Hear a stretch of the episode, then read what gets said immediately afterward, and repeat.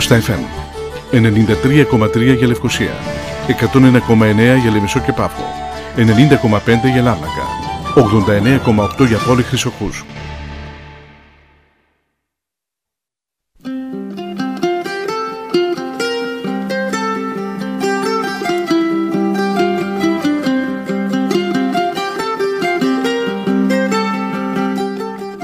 Ρήματα ζωής αιωνίου Σπουδή στο Ευαγγελικό και Αποστολικό Ανάγνωσμα της Κυριακής.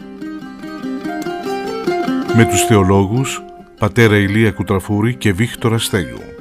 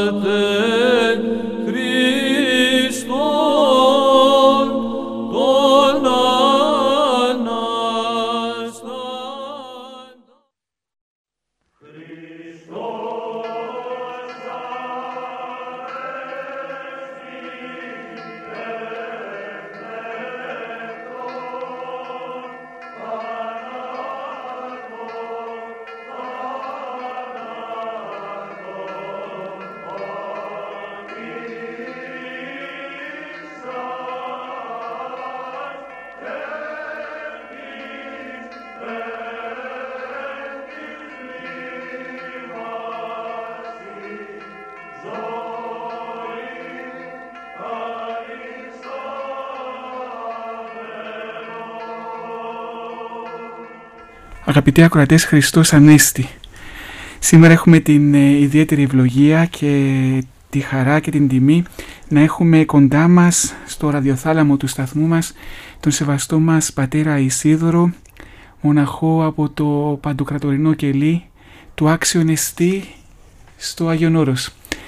Πάτερ Ισίδωρε σας καλωσορίζουμε στην εκπομπή μας, ευχαριστούμε θερμά που δεχτήκατε την πρόσκλησή μας και είστε μαζί μας για να μιλήσουμε φυσικά όπως πάντα για τα αγιογραφικά αναγνώσματα της ερχόμενης Κυριακής αλλά οπωσδήποτε για να μας μεταφέρετε κιόλας με το λόγο σας ε, μέσα στο περιβόλι της Παναγίας, το άξιο νεστή να το γνωρίσουμε, να μάθουμε γι' αυτό.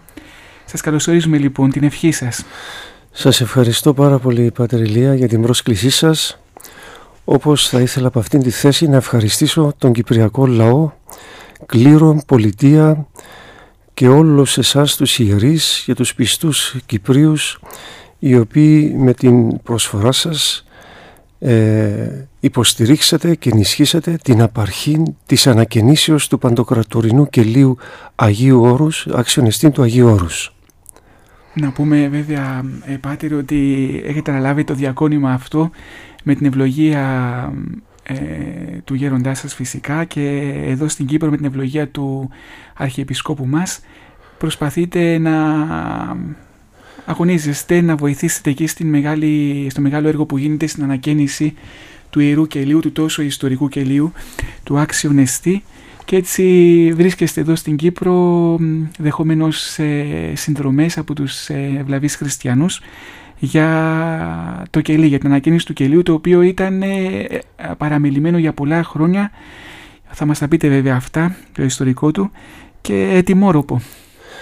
Ναι, πραγματικά η, η προσφορά του Κυπριακού λαού ε, υπήρξε συγκινητική ε, χάρη στην ευλογία που μας έδωσε ο Μακαριότατος Αρχιεπίσκοπος και χάρη στην υποστήριξη που λάβαμε από κληρικούς και στη Λευκοσία και στη Λεμεσό αλλά ακόμα επίσης και από διάφορες ιερές μονές αντρώες και γυναικείες μαζεύτηκε ένα έτσι μια οικονομική ενίσχυση για να μπορέσει ο γέροντας Λουκιανός του άξιον εστίν μαζί με την αδερφότητα, μαζί με τους μηχανικούς και μαζί με διάφορους μαστόρους να αρχίσουν την ανακαίνιση αυτού του κελιού το οποίο επέρασε μια μεγάλη περίοδο παρακμής, εγκαταλείψεως και τώρα σιγά σιγά ε, αναδύεται σαν ένας φίνικας μέσα από τις τάχτες του. Βέβαια, Πάτερ, ε, οι περισσότεροι έχουμε μια αίσθηση τι σημαίνει αξιονεστή. Ε, είναι βαθιά ριζωμένη ε, στην ευλάβεια ε, της Οικουμενικής Ορθοδοξίας θα έλεγα, η, ο σεβασμός και, η, ε, και το δέος μπροστά σε αυτό το ιερό, την ιερή εικόνα, το αξιονεστή, το σεβάσμιο, το σεβάσμιο αυτό εικονίσμα, το οποίο είναι και η εφέστιος εικόνα ε, του Αγίου Όρους. Αλλά θέλουμε λίγο τη βοήθειά σας έτσι λίγο να, ε, να κατανοήσουμε καλύτερα το ιστορικό, ε, γιατί το κελί αυτό λέγεται άξιο νεστή, τι έχει συμβεί εκεί, ε, γιατί πιθανόν και κάποιος από τους ακροατές μας να μην γνωρίζει πλήρως την ιστορία. Ε, είναι σημαντικό να γνωρίζουμε ότι προτού δημιουργηθούν αυτά τα μεγάλα και ένδοξα μοναστήρια του Αγίου Όρους, η, η συχαστική ζωή στο Άγιον Όρος ξεκινάει γύρω στον ένατον αρχές του 10ου αιώνος με μικρά κελιά όπως αυτό του Άξιον Εστίν και με μικρές συνοδείες μοναχών. Το Άξιον Εστίν η ζωή του ξεκινάει το 930 μετά Χριστόν και σημαδεύεται από το μεγάλο γεγονός της επισκέψεως του Αρχαγγέλου Γαβρίλ το 982 11 Ιουνίου κατά την ώρα που ο μοναχός ήταν μια συνοδεία μόνο δύο ατόμων. Ο μεν γέροντας εμετέβη στις καριές στο πρωτάτο για την πρωινή ακολουθία της Κυριακής. Ο δε υποτακτικός του, ο Όσιος Γαβριήλ, παρέμεινε στο κελί, υποδέχτηκε έναν άγνωστον μοναχό, τον μετέπειτα Αρχάγγελο Γαβριήλ, ο οποίος έψαλε για πρώτη φορά επί της γης τον σημαντικότερον ύμνο προς την υπεραγία Θεοτόκο. Το κελί αυτό ονομαζόταν Ιερό Παντοκρατορινό Κελίον της Κοιμήσεως της Θεοτόκου. Αλλά μετά από αυτό το θαύμα έλαβε αυτό το προσωνύμιον άξιον εστίν.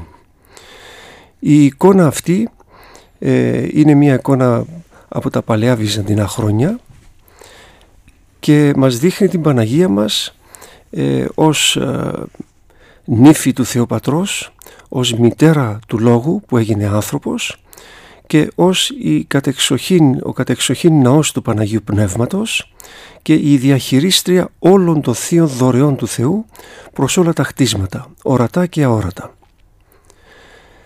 Μετά από αυτό το θαύμα ε, αντιλαμβάνεστε ότι ανέλαβε την υπόθεση η Ιερά Επιστασία, μετέφερε την εικόνα αυτή στον κεντρικό ναό του Αγίου Όρους, το Πρωτάτον, ενώ μία αντιπροσωπεία από αγιοριτών μετέβησαν στον Οικουμενικό Πατριάρχη και στον Αυτοκράτορα, οι οποίοι με επίσημα διατάγματά τους όρισαν ότι από τώρα και στο εξής αυτός ο αρχαγγελικός ύμνος θα ψάλεται στην πιο ιερή στιγμή της Θείας Λειτουργίας, ακριβώς μετά από τον καθαγιασμό των τιμίων δώρων.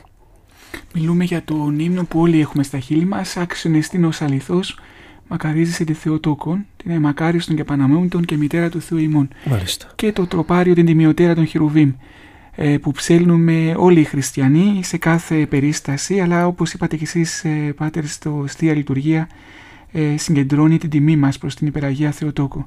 Δηλαδή, Πάτερ, πραγματικά ο άγγελος που εμφανίστηκε ως μοναχός δίδαξε τον μοναχό που ασκήτευε εκεί στο κελί ε, να προσεύχεται να ψέλνει στην Παναγία με αυτόν τον τρόπο. Ακριβώς, ακριβώς γιατί όπως είπαμε εξέρει τον καταπληκτικό και μοναδικό ρόλο της υπεραγίας Θεοτόκου για τη σωτηρία όλου του κόσμου. Επειδή η Παναγία μας πρεσβεύει συνεχώς προς την Αγία Αντριάδα για τη σωτηρία του κόσμου και αξιώθηκε δι' αυτής ο Θεός να γίνει άνθρωπος και να πάθει για τη σωτηρία όλου του κόσμου έτσι ε, ήταν ένας ύμνος πιστεύω ο οποίος το ήδη στους ουρανούς πολύ πιθανό μετά την μετάσταση της υπεραγίας Θεοτόκου μας και έτσι ε, ήταν άγνωστος επί της γης. Ήταν γνωστό το δεύτερο κομμάτι αυτού του ύμνου, την τιμιωτέραν το χερουβίμ. Μετά από αυτήν την αρχαγγελική αποκάλυψη και σημειώστε πάτερ μου ότι μόλις τελείωσε την, το ψάλσιμο αυτό ο Αρχάγγελος ο μοναχός Γαβριήλ ζήτησε από αυτόν να του τον γράψει και επειδή δεν υπήρχαν υλικά γραφής πήρε μία πλάκα και τη χάραξε με τα ιερά αυτά λόγια αυτού του ύμνου. Μετά από αυτό το φοβερό έγινε μια αλλαγή των εικόνων. Η εικόνα του Χριστού Παντοκράτορος προς τιμή της Παναγίας μεταφέρθηκε αστραπιαία στα αριστερά ενώ η εικόνα του αξιονιστή στα δεξιά για να τιμηθεί το Πανάγιο πρόσωπο της Παναγίας μας. Το οποίο βέβαια είναι αχώριστο από το πρόσωπο του Χριστού αφού στην αγκαλιά, στην αγκαλιά της έχει τον ανθρωπίσαντα λόγω του Θεού πάντα. Ναι, ακριβώς εκεί βλέπει κανείς το «Ε μεγάλινας Χριστέ την τεκούσα σε θεοτοκον Διότι πράγματι όπως είπατε σε όλα τα ιερά ε, γεγονότα του Ευαγγελίου πάντοτε είναι παρούσα η υπεραγία Θεοτόκος.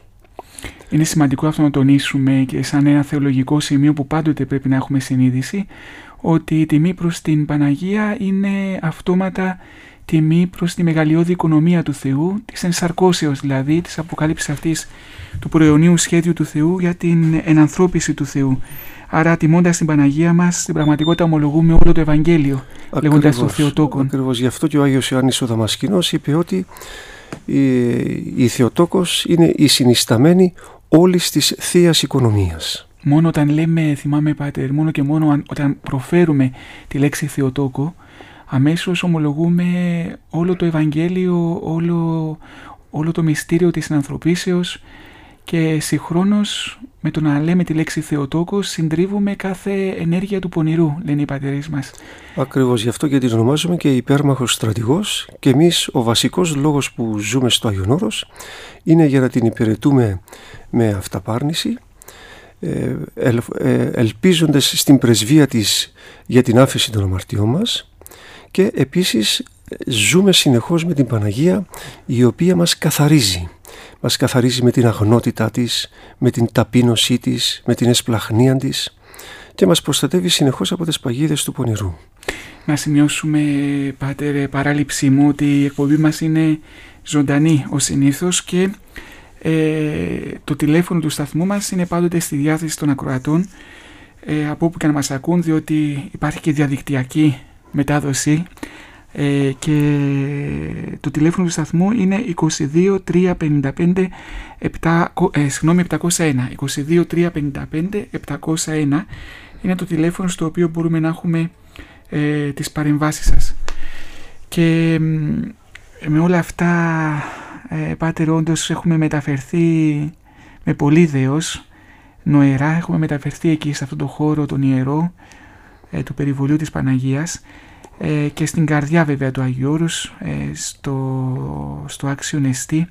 Πέστε μας Πάτερ, ε, το Άξιο Νεστή ήταν το κελί στο οποίο έγινε αυτό το θαύμα, η αποκάλυψη αυτή η αρχαγγελική του ύμνου που βρίσκεται πάντοτε στα χείλη μας και μετά στη συνέχεια το, το ιερό εικόνισμα από ό,τι μας είπατε μεταφέρθηκε στο κεντρικό ναό, στο πρωτάτο; Ναι και μάλιστα όχι μόνο μεταφέρθηκε αλλά κατόπιν αποφάσεως του Οικουμενικού Θρόνου διότι το Άγιον Όρος υπάγεται όπως ξέρετε στον Οικουμενικό Θρόνο της Ιεράς Επιστασίας κάθε Δευτέρα του Πάσχα η πρώτη και ενδοξότερη λιτανία των ιερών εικόνων της Παναγίας μας που θα περιφερθούν στους διάφορους χώρους του Αγίου Όρους, Δευτέρα του Πάσχα, πάντοτε είναι το άξιο εστίν που θα μεταφερθεί. Αυτός ο λόγος είναι για να τιμηθεί επίσης ε, το συγκλονιστικό γεγονός ότι η κυρία Θεοτόκος είναι η ο πρώτος άνθρωπος που θα δει τον Χριστό Αναστάντα. Είναι κάτι συνεσκιασμένο, κρυμμένο μέσα στο Ευαγγέλιο, το οποίο το αποδεικνύουν οι Άγιοι Πατέρες και ιδιαίτερα ο μεγάλος ιωτοκόφιλος Άγιος Γρηγόριος ο Παλαμάς. Ε, να κάνουμε μια μικρή διακοπή. Ε, κάποια, όχι ακόμα, κάποια τηλεφωνική παρέμβαση νόμιζα ότι υπήρχε. Ε, ναι, πράγματι αυτό γέροντα είναι πολύ έτσι σημαντικό στοιχείο. Το λέμε άλλωστε και στους ύμνους μας είναι σκιασμένα ότι η πρώτη Παναγία μας ε, δέχτηκε ε, την προσκύνηση προς τον... ήταν εκείνη η πρώτη προσκύνηση τον Αναστάντα Χριστό. Ε, και άρα λοιπόν υπάρχει αυτό στο, στο πίσω μέρος ας πούμε έτσι της λειτουργικής παράδοσης αυτή η αίσθηση ότι αφού είναι η Παναγία μας η πρώτη που δέχτηκε το Αναστάσιμο χαιρετισμό Γι' αυτό και την Δευτέρα του Πάσχα ε, τιμάται η Παναγία μας η Τρίτη. Και επίσης επειδή, μεγάλη. επειδή η Παναγία μας Πάτερ Ηλία είναι και ο πρώτος καρπός της Αναστάσεως. γνωρίζουμε ότι μετά την κοίμηση της Παναγίας έγινε η ένδοξος μετάστασή της, λέμε μετάσταση και όχι Ανάσταση, επειδή μετέβη εν σώματι στη Βασιλεία των Ουρανών ως βασίλισσα και ως η κατεξοχή νύφη του Θεού Πατρός. Μάλιστα. Εμείς βρισκόμαστε ακόμα στην αναστάσιμη ατμόσφαιρα, στις αναστάσιμες ημέρες. Έχουμε, έχουμε μια εβδομάδα ακόμα που θα ψέλνουμε το Χριστός Ανέστη. Ποτέ βέβαια κανείς δεν μπορεί να το χορτάσει, αλλά ε, η Παναγία μας μας βάζει πάντα σε αυτήν την αναστάσιμη ατμόσφαιρα, οποιαδήποτε περίοδος του έτους κι αν είναι. Πραγματικά αυτό που λέτε το έχω ζήσει, εγώ επειδή έζησα πολλά χρόνια στο Άγιον Όρος, Εμετέβηκα το 1989 15 Αυγούστου μετά τις σπουδές μου για να γίνω μοναχός στο Άγιον Όρος και πάντοτε πάτερ μου τη διακαινήσιμη εβδομάδα, την εβδομάδα της λαμπράς όπως τη λέμε εδώ στην Κύπρο βλέπει κανείς το, όλη τη φύση του Αγίου Όρους να είναι ανακαινισμένη. Τα δελφίνια να είναι μέσα στη θάλασσα με ένα άλλο διαφορετικό τρόπο. Η θάλασσα να έχει μια γαλήνη. Ε, τα δάση. Οι μοναχοί είναι όλο εφροσύνη οι οποίοι μετά από 50 μέρες νηστείας και όλες τις ακολουθίες και τις προσευχές και ο, όλος ο κόσμος μετέχει μέσα σε μια έτσι αναστάσιμο χαρά κάτι το οποίο έχουν μιλήσει και παλαιοί και σύγχρονοι αγιορείτες ε, με ειδοποιούν ότι έχουμε τηλεφωνική παρέμβαση. Παρακαλώ. Ναι. Ναι, χαίρετε. Ε, πάτερ μου, θέλω να κάνω μια παρατήρηση γενική. Ναι. Ότι ο Αρχάγγελος Γαβρίλ συνδέεται με τρία συγχρονιστικά γεγονότα της εκκληστικής ιστορίας. Οι δύο αναφέρονται στο Ευαγγέλιο και οι άλλοι είναι αυτοί που είναι τώρα, με το αξιονιστή. Mm-hmm. Και όμως δεν υπάρχει ούτε ένας ναός αφιερωμένος στον Αρχάγγελο Γαβρίλ εν αντιθέσει με τον Αρχάγγελο Μιχαήλ. Mm-hmm. Γιατί αυτή η περίπτωση; Μάλιστα. Να το, να, δούμε, να το συζητήσουμε. Μας είπατε η ερώτηση είναι γιατί. Ναι, γιατί υπάρχει... δεν τιμάται δηλαδή με τέτοιον τρόπο όπως ο Αρχάγγελο Μιχαήλ. Ε, είναι και okay. οι μετά υπάρχει ναι, κανένα ναι. στο ιερό εκεί στη είσοδο μόνο. Ναι, ναι, ναι. Εντάξει, ευχαριστούμε πολύ. Παρακαλώ. Ε, εντάξει, έτσι, ο λογισμός μου είναι ότι τιμάται ε, ο Αρχάγγελος Γαβρίλ μαζί με τον Ευαγγελισμό. Ε, δεν ξέρω αν είναι έτσι... Πραγματικά ανάμεσα στις ασώματες δυνάμεις πρέπει να γνωρίζουμε ότι η Αγία Τριάδα δημιούργησε τον Αρχάγγελο Γαβρίλ για να είναι ο μεγαλύτερος ασώματος υπουργός της Θείας Οικονομίας. Αυτός πάντοτε παραστέκεται στα δεξιά της Παναγίας μας και είναι ο κατεξοχήν υπηρέτης άγγελος της Παναγίας μας και γι' αυτό βλέπετε η Εκκλησία τιμάει όλος ιδιαίτερος αυτό το πρόσωπο.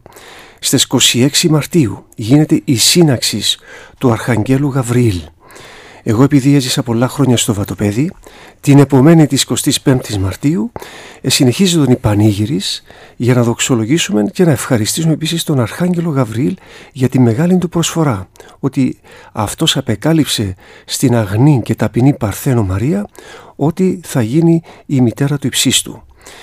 Ε, εμείς επίσης στο, στο Άξον Εστίν έχουμε ένα πηγάδι με αγίασμα το οποίο εκεί οπότε όποιος το βλέπει τον παραπέμπει στην Ναζαρέτ όπου έγινε ο ευαγγελισμος Ουσιαστικά δηλαδή ε, πατέρα μπορεί να μην ε, φαίνεται τόσο πολύ με τη λέξη να λέγεται ναός ας πούμε του Αρχαγγέλου Γαβρίλ αλλά όταν υπάρχει ναός του Ευαγγελισμού ε, όπως και στις εορτές πάλι βλέπουμε στους χαιρετισμούς, ε, ο κάθιστος ύμνος όλα είναι σαν ε, προεόρτα και μεθεόρτα του Ευαγγελισμού και εκεί συνέχεια και κάθε μέρα κιόλας όταν λέμε τους χαιρετισμούς. Και να προσθέσω στον αγαπητό που μας, μας τηλεφώνησε τώρα ότι υπάρχει ακόμα ένα τέταρτο σημαντικό γεγονός ναι. Ο Αρχάγγελος Γαβρίλ είναι αυτός ο οποίος έκανε τον λεγόμενο δεύτερο Ευαγγελισμό. Αυτός είναι ο Αρχάγγελος που απεκάλυψε στην υπεραγία Θεοτόκο στα Ιεροσόλυμα ότι ήρθε η ώρα για την κίνησή της και όπως γνωρίζετε όλοι μετά ήρθαν εν πνεύματι Αγίου όλοι οι Απόστολοι και έθαψαν την υπεραγία Θεοτόκο στη γεθσιμανη Έχουμε όμως ακόμα μια τηλεφωνική παρέμβαση. Ναι, μας ακούτε; Ναι, ναι. Ναι. Πάτερ, είμαι ο Ανδρέας Χριστοφόρο από την Κανά. Ω, χαίρετε κύριε Ανδρέα. Είσαστε καλά. Καλά εσείς. Εσείς έχετε ε, ιδιαίτερη ευλάβεια στο αξιονιστή. Βέβαια. Και να σας εξηγήσω, εκτός βέβαια από το μεγάλο προσκύνημα στο οποίο αναφέρεται ο πατήρ Ισίδωρος, ο οποίος είναι και μοναχός εκεί, για μας έχει και μια άλλη ιδιαίτερη αξία, ότι η εικόνα του αξιονιστή βασικά είναι αντίγραφο της Παναγίας του Κίκου. είναι δεξιοκρατούσα και αυτό είναι ακόμα μια τιμή για μας ότι δηλαδή το αντίγραφο αυτής της Αγίας εικόνας που έχουμε στην Κύπρο που όπως ξέρουμε είναι η πρώτη εικόνα την οποία ζωγράφησε ο Άγιος Λουκάς κατόπιν εντολής της Παναγίας, την παράκτηση της Παναγίας προς τον Απόστολο Λουκά όπως δείχνει και η αγιογραφία που είναι στο Κικό. Ε, είναι μεγάλη τιμή για μας το ότι η εικόνα της Παναγίας του Κικού, ένα αντίγραφο της είναι στο κελί και το άλλο είναι ότι αυτή η εικόνα τελικά η πρώτη είναι στο Πρωτάτο, δηλαδή την πρώτη, τον πρώτο ναό του Αγίου Όρους, πατέρ. Εγώ αυτό ήθελα έτσι να το τονίσω, γιατί ίσως δεν είναι τόσο γνωστό αυτό. Ναι. Τα υπόλοιπα είμαι βέβαιος ότι ο πατήρης είδος τα ξέρει πολύ καλά. Ναι, και αν δεν κάνω λάθος, ε, κύριε Ανδρέα, είναι και δεν είναι τυχαίο ότι η Παναγία μας γνωρίζουμε την Ιερή Παράδοση ότι πέρασε από την Κύπρο και από το Άγιο Όρος. Δεν είναι έτσι, είναι οι δύο ναι, σταθμοί ναι. της. Η, η παράδοση είναι και αγιορτική και της Κυπριακής Εκκλησίας. Η Παναγία ήθελε να πάει στο Άγιο Λάζαρο και το, η θάλασσα της παρέσει με το καράβι και πήγε στο Άγιο Όρος. Το είδε και παρακάτω στην να γίνει ο κλήρος της. Mm-hmm. Μετά όμως επέστρεψε στην Κύπρο μαζί με τον Αγιάννη του Θεολόγο και επισκέφθηκαν τον Άγιο Λάζαρο που ήταν ο αγαπημένος μαθητής του, ε, ένας από τους αγαπημένους μαθητές του Χριστού. Ε, αν δεν σας είναι κόπος κύριε Ανδρέα, πέστε μας κάτι και για την Κυλιακή του Τυφλού, αφού μας καλέσατε. Ε, σε λίγο θα αντιμελετήσουμε την Κυλιακή του Τυφλού. Είναι μια Κυλιακή που έχει αυτό το συγκλονιστικό Ευαγγέλιο ε, ε με τα τόσα μηνύματα, με τα τόσα θεολογικά ε, σημεία και πραγματικά κάποιος πρέπει να το μελετήσει σε βάθος αυτό το Ευαγγέλιο.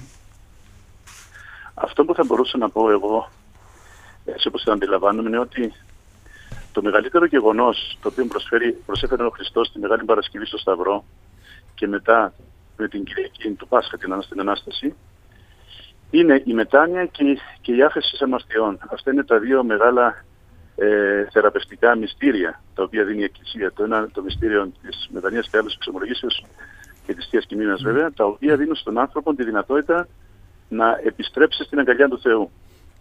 Ε, νομίζω ότι η τυφλότητα πνευματικά είναι ακριβώς έχει ο άνθρωπος όταν, όχι τόσο όταν αμαρτάνει, αλλά τόσο όταν δεν μετανοεί. Αυτό είναι το χειρότερο που οι πατέρες το ονομάζουν και βλασφημία αντί του πνεύματος. Δηλαδή, ο Θεός είναι ανεκτικός και λαίμο με τις αμαρτίες μας και μας βοηθάει και μας προσφέρει τη μετάνοια. Ο άνθρωπος όταν βλέπει τη δυνατότητα της μετανοίας μέσα του δεν είναι τυφλός. Όταν δεν βλέπει τη δυνατότητα της μετανοίας τότε είναι τυφλός και έχει ανάγκη μεγάλης βοήθειας από τον Θεό για να ξυπνήσει, να δει όπως είπε ο τυφλός του Ευαγγελίου. Ε, φαίνεται ε, στο Ευαγγέλιο και τη Φλόριτα, δεν είναι έτσι; Πόθος, έτσι πόθος χρειάζεται. Ναι, mm. σας ακούω. Ε, απλώς ήθελα να υπογραμμίσω ότι φαίνεται πολύ έντονα και η τυφλότητα των, ε, των Φαρισαίων στο Ευαγγέλιο αυτό. Αυτή η αντίθεση. Ε, μεταξύ... Μα νομίζω ότι ο φαρισαϊσμός πάντα μου ακριβώς αυτό είναι. Mm-hmm. Όταν ο άνθρωπος δεν μετανοεί γίνεται φαρισαίος. Δηλαδή αυτό φαίνεται και στην παραβολή του φαρισαίου και του τελώνη. Εκεί δείχνει ξεκάθαρο ο Θεός τους δύο τρόπους προσευχής σαν να λέει αν δεν είστε τελώνες είστε φαρισαίοι, δηλαδή τυφλοί. Mm-hmm. Βεβαίως, συμφωνώ μαζί σας. Έτσι, έτσι το αντιλαμβάνομαι και εγώ. Mm-hmm. Άρα λοιπόν είναι... η τυφλότητα φεύγει με τη μετάνοια. Τότε ανοίγουν τα μάτια της ψυχής. Mm-hmm. Γιατί αν θυμάστε, που το ξέρετε καλύτερα που είστε ιερείς και μοναχοί, ότι ο Θεός δεν έδιωξε τον Αδάμ και την Εύα από τον παράεσο διότι αμάρτησαν, αλλά όταν τους εκάλεσε για μετάνοια και δεν μετανοήσανε. Mm-hmm. Δηλαδή από τότε μέχρι σήμερα το μεγάλο πρόβλημα στον άνθρωπο είναι η αμετανοησία. Γι' αυτό είπε και ο Χριστός ότι οι τελώνες και οι πόρνες, είπε στους Φαρισαίους, θα ε, ε, προ, προπορεύονται στη Βασιλεία των Ουρανών. Διότι οι τελώνες και οι πόρνες είμαστε όλοι εμείς οι οποίοι όμως εννοεί αυτούς οι οποίοι έχουν την, την αγάπη και τον πόθο να μετανοήσουν. Που αντιλαμβάνονται τελώνες και Φαρισαίοι είναι αυτοί οι οποίοι αντιλαμβάνονται ότι είναι τελώνες και Φαρισαίοι και επιθυμούν να μετανοήσουν.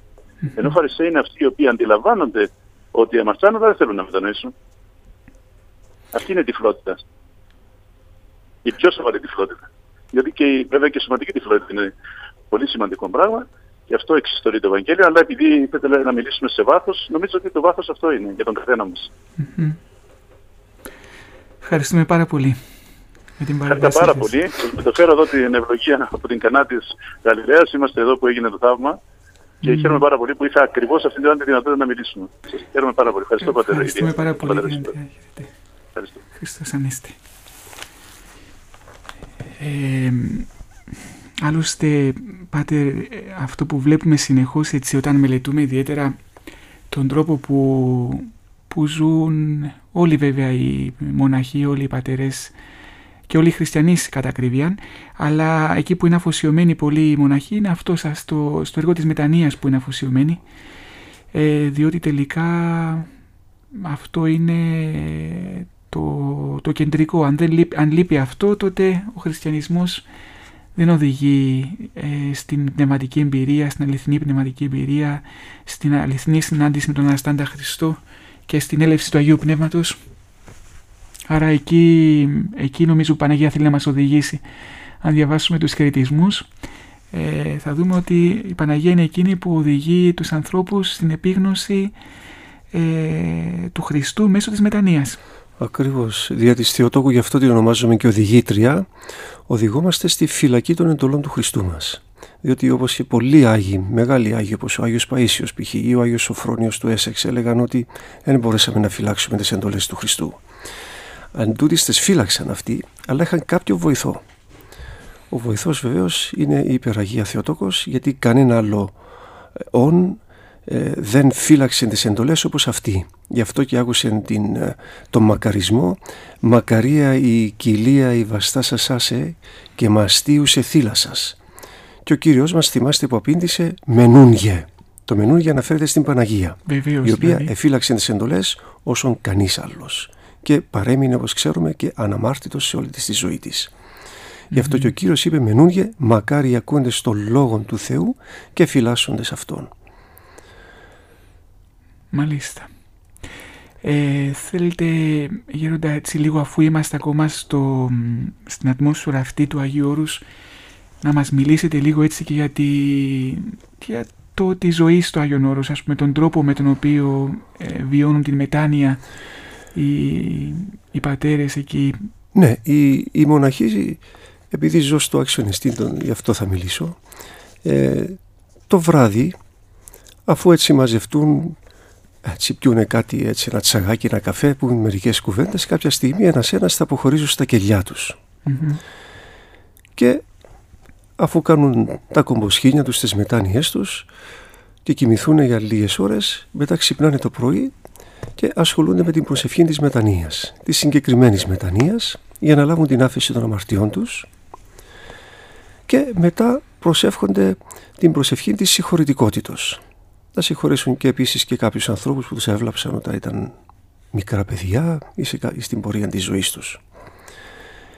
Και αφού έτσι χορτάσουν, να το πούμε έτσι, το μόσχον των συντευτών της μετανοίας και τη χαρά της συγχωρητικότητος, μετά θα χτυπήσει το ξύλο για να μαζευτούμε όλοι μας εις τον ναό της Παναγίας μας. Εκεί, επειδή είμαστε κελιώτες εμείς, κρατούμε ένα πολύ απλό τυπικό. Θα διαβάσουμε το μεσονυχτικό και μετά θα διαβάσουμε τον κανόνα της ημέρας εις τον όθρο, τον εξάψαλμο κτλ. Και μετά αφού τελειώσουμε θα αποχωρήσουμε και πάλι στα κελιά μας για να μελετήσουμε το Ευαγγέλιο, να ξεκουραστούμε και μετά γύρω στις ε, 9 συνήθως το πρωί θα μαζευτούμε πάλι όποιος θέλει να κάνει κάποιο πρόγευμα και μετά αρχίζουν οι διακονίες μας. Διότι ο, ο, ο μοναχός όσο περισσότερο διακονεί τόσο περισσότερο επισκέφτεται και το Άγιο Πνεύμα επειδή η διακονία είναι αγάπη και πλη- προσφορά προς τον πλησίον τον επισκέπτεται το Άγιο Πνεύμα και τον βοηθάει να γίνει ακόμα πιο έτσι καρδιακή η μετάνοιά του και πιο καρδιακή η συγχωρητικότητά του και έτσι να υπάρχει μια πρόοδος σύμφωνα με τις εντολές του Ευαγγελίου. Θα εργαστούμε λοιπόν από τις 9 περίπου έως τις 2. Οι δουλειές μας συνήθως εκεί είναι ε, στην κουζίνα, ε, στον κήπο, ε, στη φιλοξενία που θα έρθουν προσκυνητές και χαίρομαι γιατί βλέπω τελευταία ότι έρχονται πολλοί προσκυνητές και από την αγαπημένη νήσον της Παναγίας μας, την Κύπρο και προσκυνούν το Αξιονεστήν. Και από αυτή τη θέση θα ήθελα να προσκαλέσω όλον τον Κυπριακό λαό να προσέλθει για να προσκυνήσει την Παναγία μας και να μας επιτρέψουν και μας να τους φιλοξενήσουμε όπως αυτοί μας φιλοξενούν οπο- όποτε έρθουμε εδώ στην Κύπρο. Αυτές τις μέρες η επικέντρωση της διακονίας είναι περισσότερο στο να φτιαχτεί το κελί. Μετά από την γενναιόδορη προσφορά του Κυπριακού λαού έχουν αρχίσει οι εργασίες, είναι η πρώτη φάση σε αυτή τη στιγμή και είναι το να φτιάξουμε ένα σπίτι το οποίο είναι στην είσοδο του συμπλέγματος των κτηρίων του αξιονεστή για να φύγουμε από το κεντρικό κτίριο το οποίο είναι ετοιμόρροπο και κινδυνεύει. Να σημειώσουμε βέβαια Πάτερ ότι όταν λέμε κελί στο Άγιον Όρος ε, μιλούμε για ένα ε, μικρό συγκρότημα κτηριακά σχετικά με τα, μεγάλες, με τα μεγάλα ακριβώς, μοναστήρια. Ακριβώς. Ένα μικρό συγκρότημα ε, το οποίο, στο οποίο συνήθως μένουν πόσοι μοναχοί, ας πούμε ότι... Το, σύμφωνα με τον κανονισμό του Γιώργος είναι, ο αριθμός είναι το, το μάξιμου να είναι έξι άτομα. Mm-hmm. Εμείς είμαστε ακριβώς έξι άτομα. Όμως το Action Esteem, πάτερ μου, είναι σε σχέση με τα άλλα κελιά πολύ μεγάλο. Είναι μοναστήρι. Έχει μια εξαιρετική... Έχει μια εξαιρετική δόξα διότι μετά από αυτό το φοβερό θαύμα του Αρχαγγέλου Γαβρίλ που έγινε το 982 στις 11 του Ιουνίου πολλοί Άγιοι ήθελαν να έρθουν να ζήσουν εκεί κοντά σε αυτό το φοβερό γεγονός για να έχουν έτσι πιο κοντά τους να το πούμε έτσι την, ε, την προάσπιση της Παναγίας μας κατά του πολέμου, του αορά του πολέμου τους. Γι' αυτό και έχουν ζήσει εκεί μεγάλες μορφές όπως ο Άγιος Νικόδημος ο Αγιορείτης, ο Άγιος Γεράσιμος Κεφαλινίας, ο Άγιος Μακάριος ο Νοταράς που ήταν ηγείτο και του κινήματος των Κολυβάδων, καθώς επίσης είναι θαμμένος λίγα μέτρα παρακάτω από την εικόνα του Αξιονεστίν ένας από τους μεγαλύτερους Αγιορείτες, ο Όσιος Θεόφιλος ο Μυροβλήτης, στο ομώνυμο κελί του στο οποίο η αδελφότητα εκεί είμαστε μία συνοδεία, είμαστε μία αδελφότητα. Οι μοναχοί που είναι στον Όσιο Θεόφιλο κατεβαίνουν κάτω στο Αξιονεστίν και τρώμε μαζί και εργαζόμαστε μαζί και λατρεύουμε επίσης το Θεό ή στον ίδιο ναό. Mm-hmm. Ε, όπως είπαμε το βράδυ επικεντρωνόμαστε περισσότερο στην προσευχή της μετανοίας και της συγχωρητικότητος. Ενώ την ημέρα είναι οι ακολουθίες μας, η λατρεία του Τριαδικού Θεού και η τιμητική και έτσι να την πούμε λατρευτική προσκύνηση στις υπεραγίας Θεοτόκου. Αυτό το τονίζω γιατί έχουμε σαν αρχή μας ακόμα και την ώρα που θα κάνουμε την ημέρα μας όλοι, πώς θα την περάσουμε. Φροντίζουμε να πάμε ο καθένας μας για να, για να μείνουμε λίγο στον ναό μαζί με την Παναγία μας. Ή θα μπούμε μέσα στον ναό της, ο καθένας όχι την ώρα που έχει ακολουθίες, να την προσκυνήσουμε και από εκεί πέρα εγώ π.χ. για να, αφού μιλάμε έτσι ανοιχτά μου αρέσει να τις ψαλώ διάφορα τροπάρια είτε από τον Ευαγγελισμό είτε από τον παρακλητικό κανόνα και να τις κάνω έτσι ιδιαίτερες δεήσεις να με βοηθήσει στην πνευματική μου πορεία, στην προσευχή μου, στη διακονία μου, στην υγεία μου, στη σχέση μου με τον γέροντα και με τους αδελφούς. Ο ναός αυτός είναι πολύ σημαντικός για μας γιατί εκεί θα εξομολογηθούμε επίσης στο γέροντα Λουκιανό ο οποίος με το που εξομολογούμαστε αμέσως φεύγουν από κοντά μας οι δαίμονες και έτσι μπορούμε περισσότερο να μετανοούμε και να συγχωρούμε και να διακονούμε με μεγαλύτερη χαρά τον πλησίο μας που είτε είναι αυτός ένας μοναχός ή ο φιλοξενούμενος που επέρασε για να προσκυνήσει την Παναγία μας.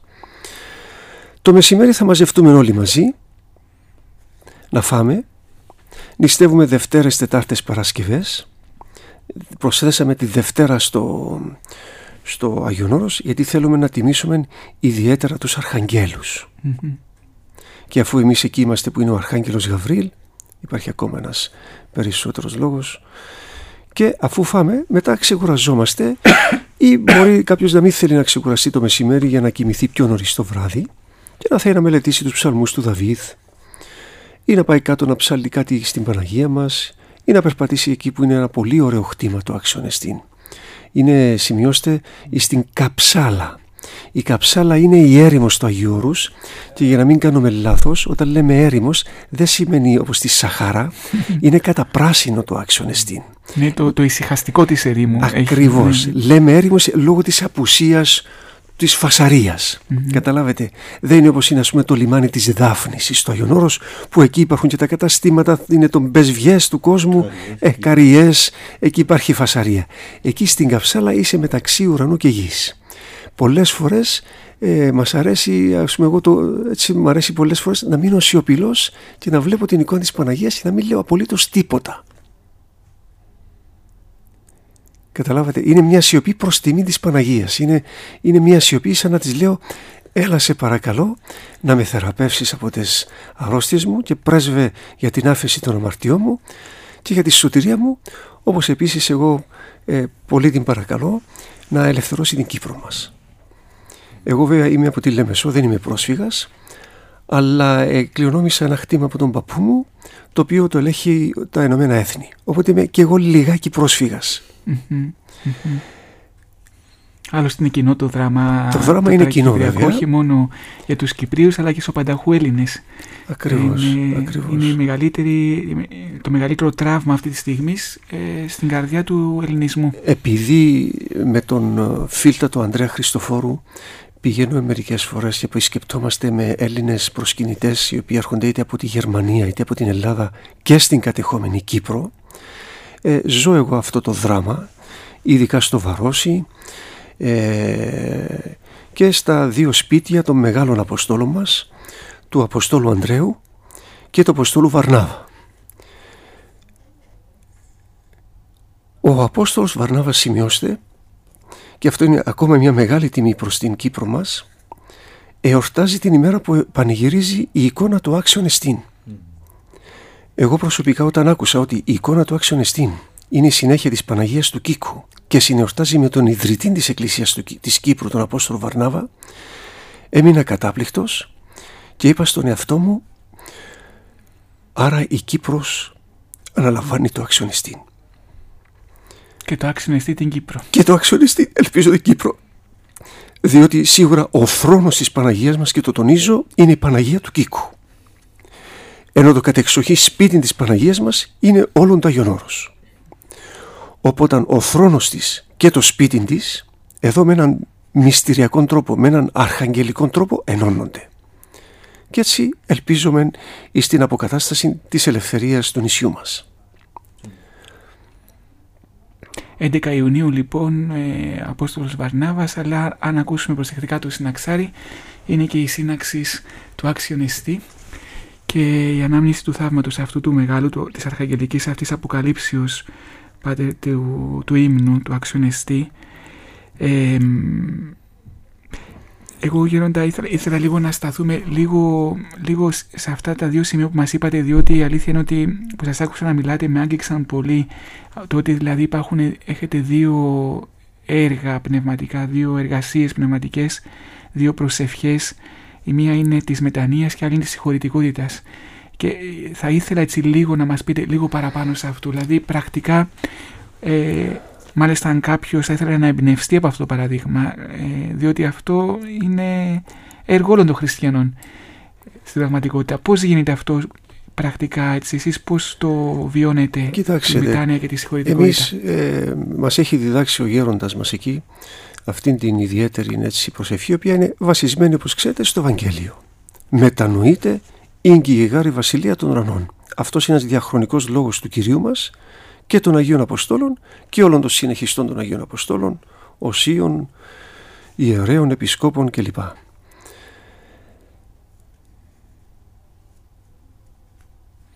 Η μετάνοια είναι επικεντρωμένη στο να παρακαλέσουμε τον Κύριο να μας συγχωρέσει ότι βλάψαμε κάποιο πρόσωπο.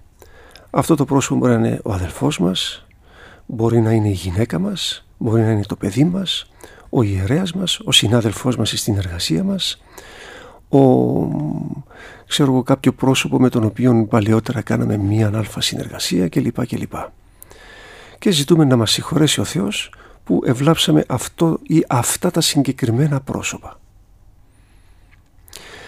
Και αφού λοιπόν ζήσουμε αυτή την εμπειρία, διότι όταν αρχίσει κάποιος να μετανοεί, κατέρχεται το Πνεύμα το Άγιος στον άνθρωπο όπως τα ξέρουμε και από, τα, από την εμπειρία των Αγίων Πατέρων μας.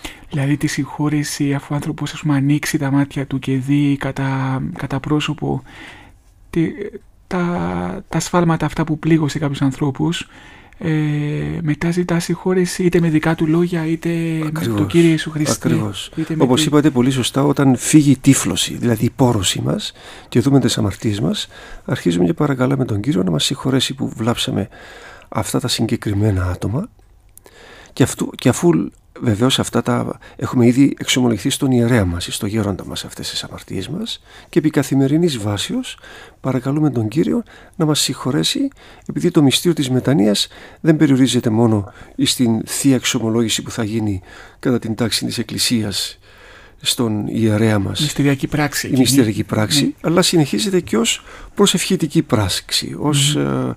ε, ε, ένωσή μας με το Άγιο Πνεύμα το οποίο κατέρχεται και μας συγχωράει αυτή η προσευχή γίνεται κάθε μέρα. Έχει σημασία το με ποια λόγια χρησιμοποιούμε στο να ζητήσουμε συγχώρεση; Ναι, ζητούμε απλά λόγια. Δηλαδή λέμε ε, Χριστέ μου συγχώρεσέ με που π.χ.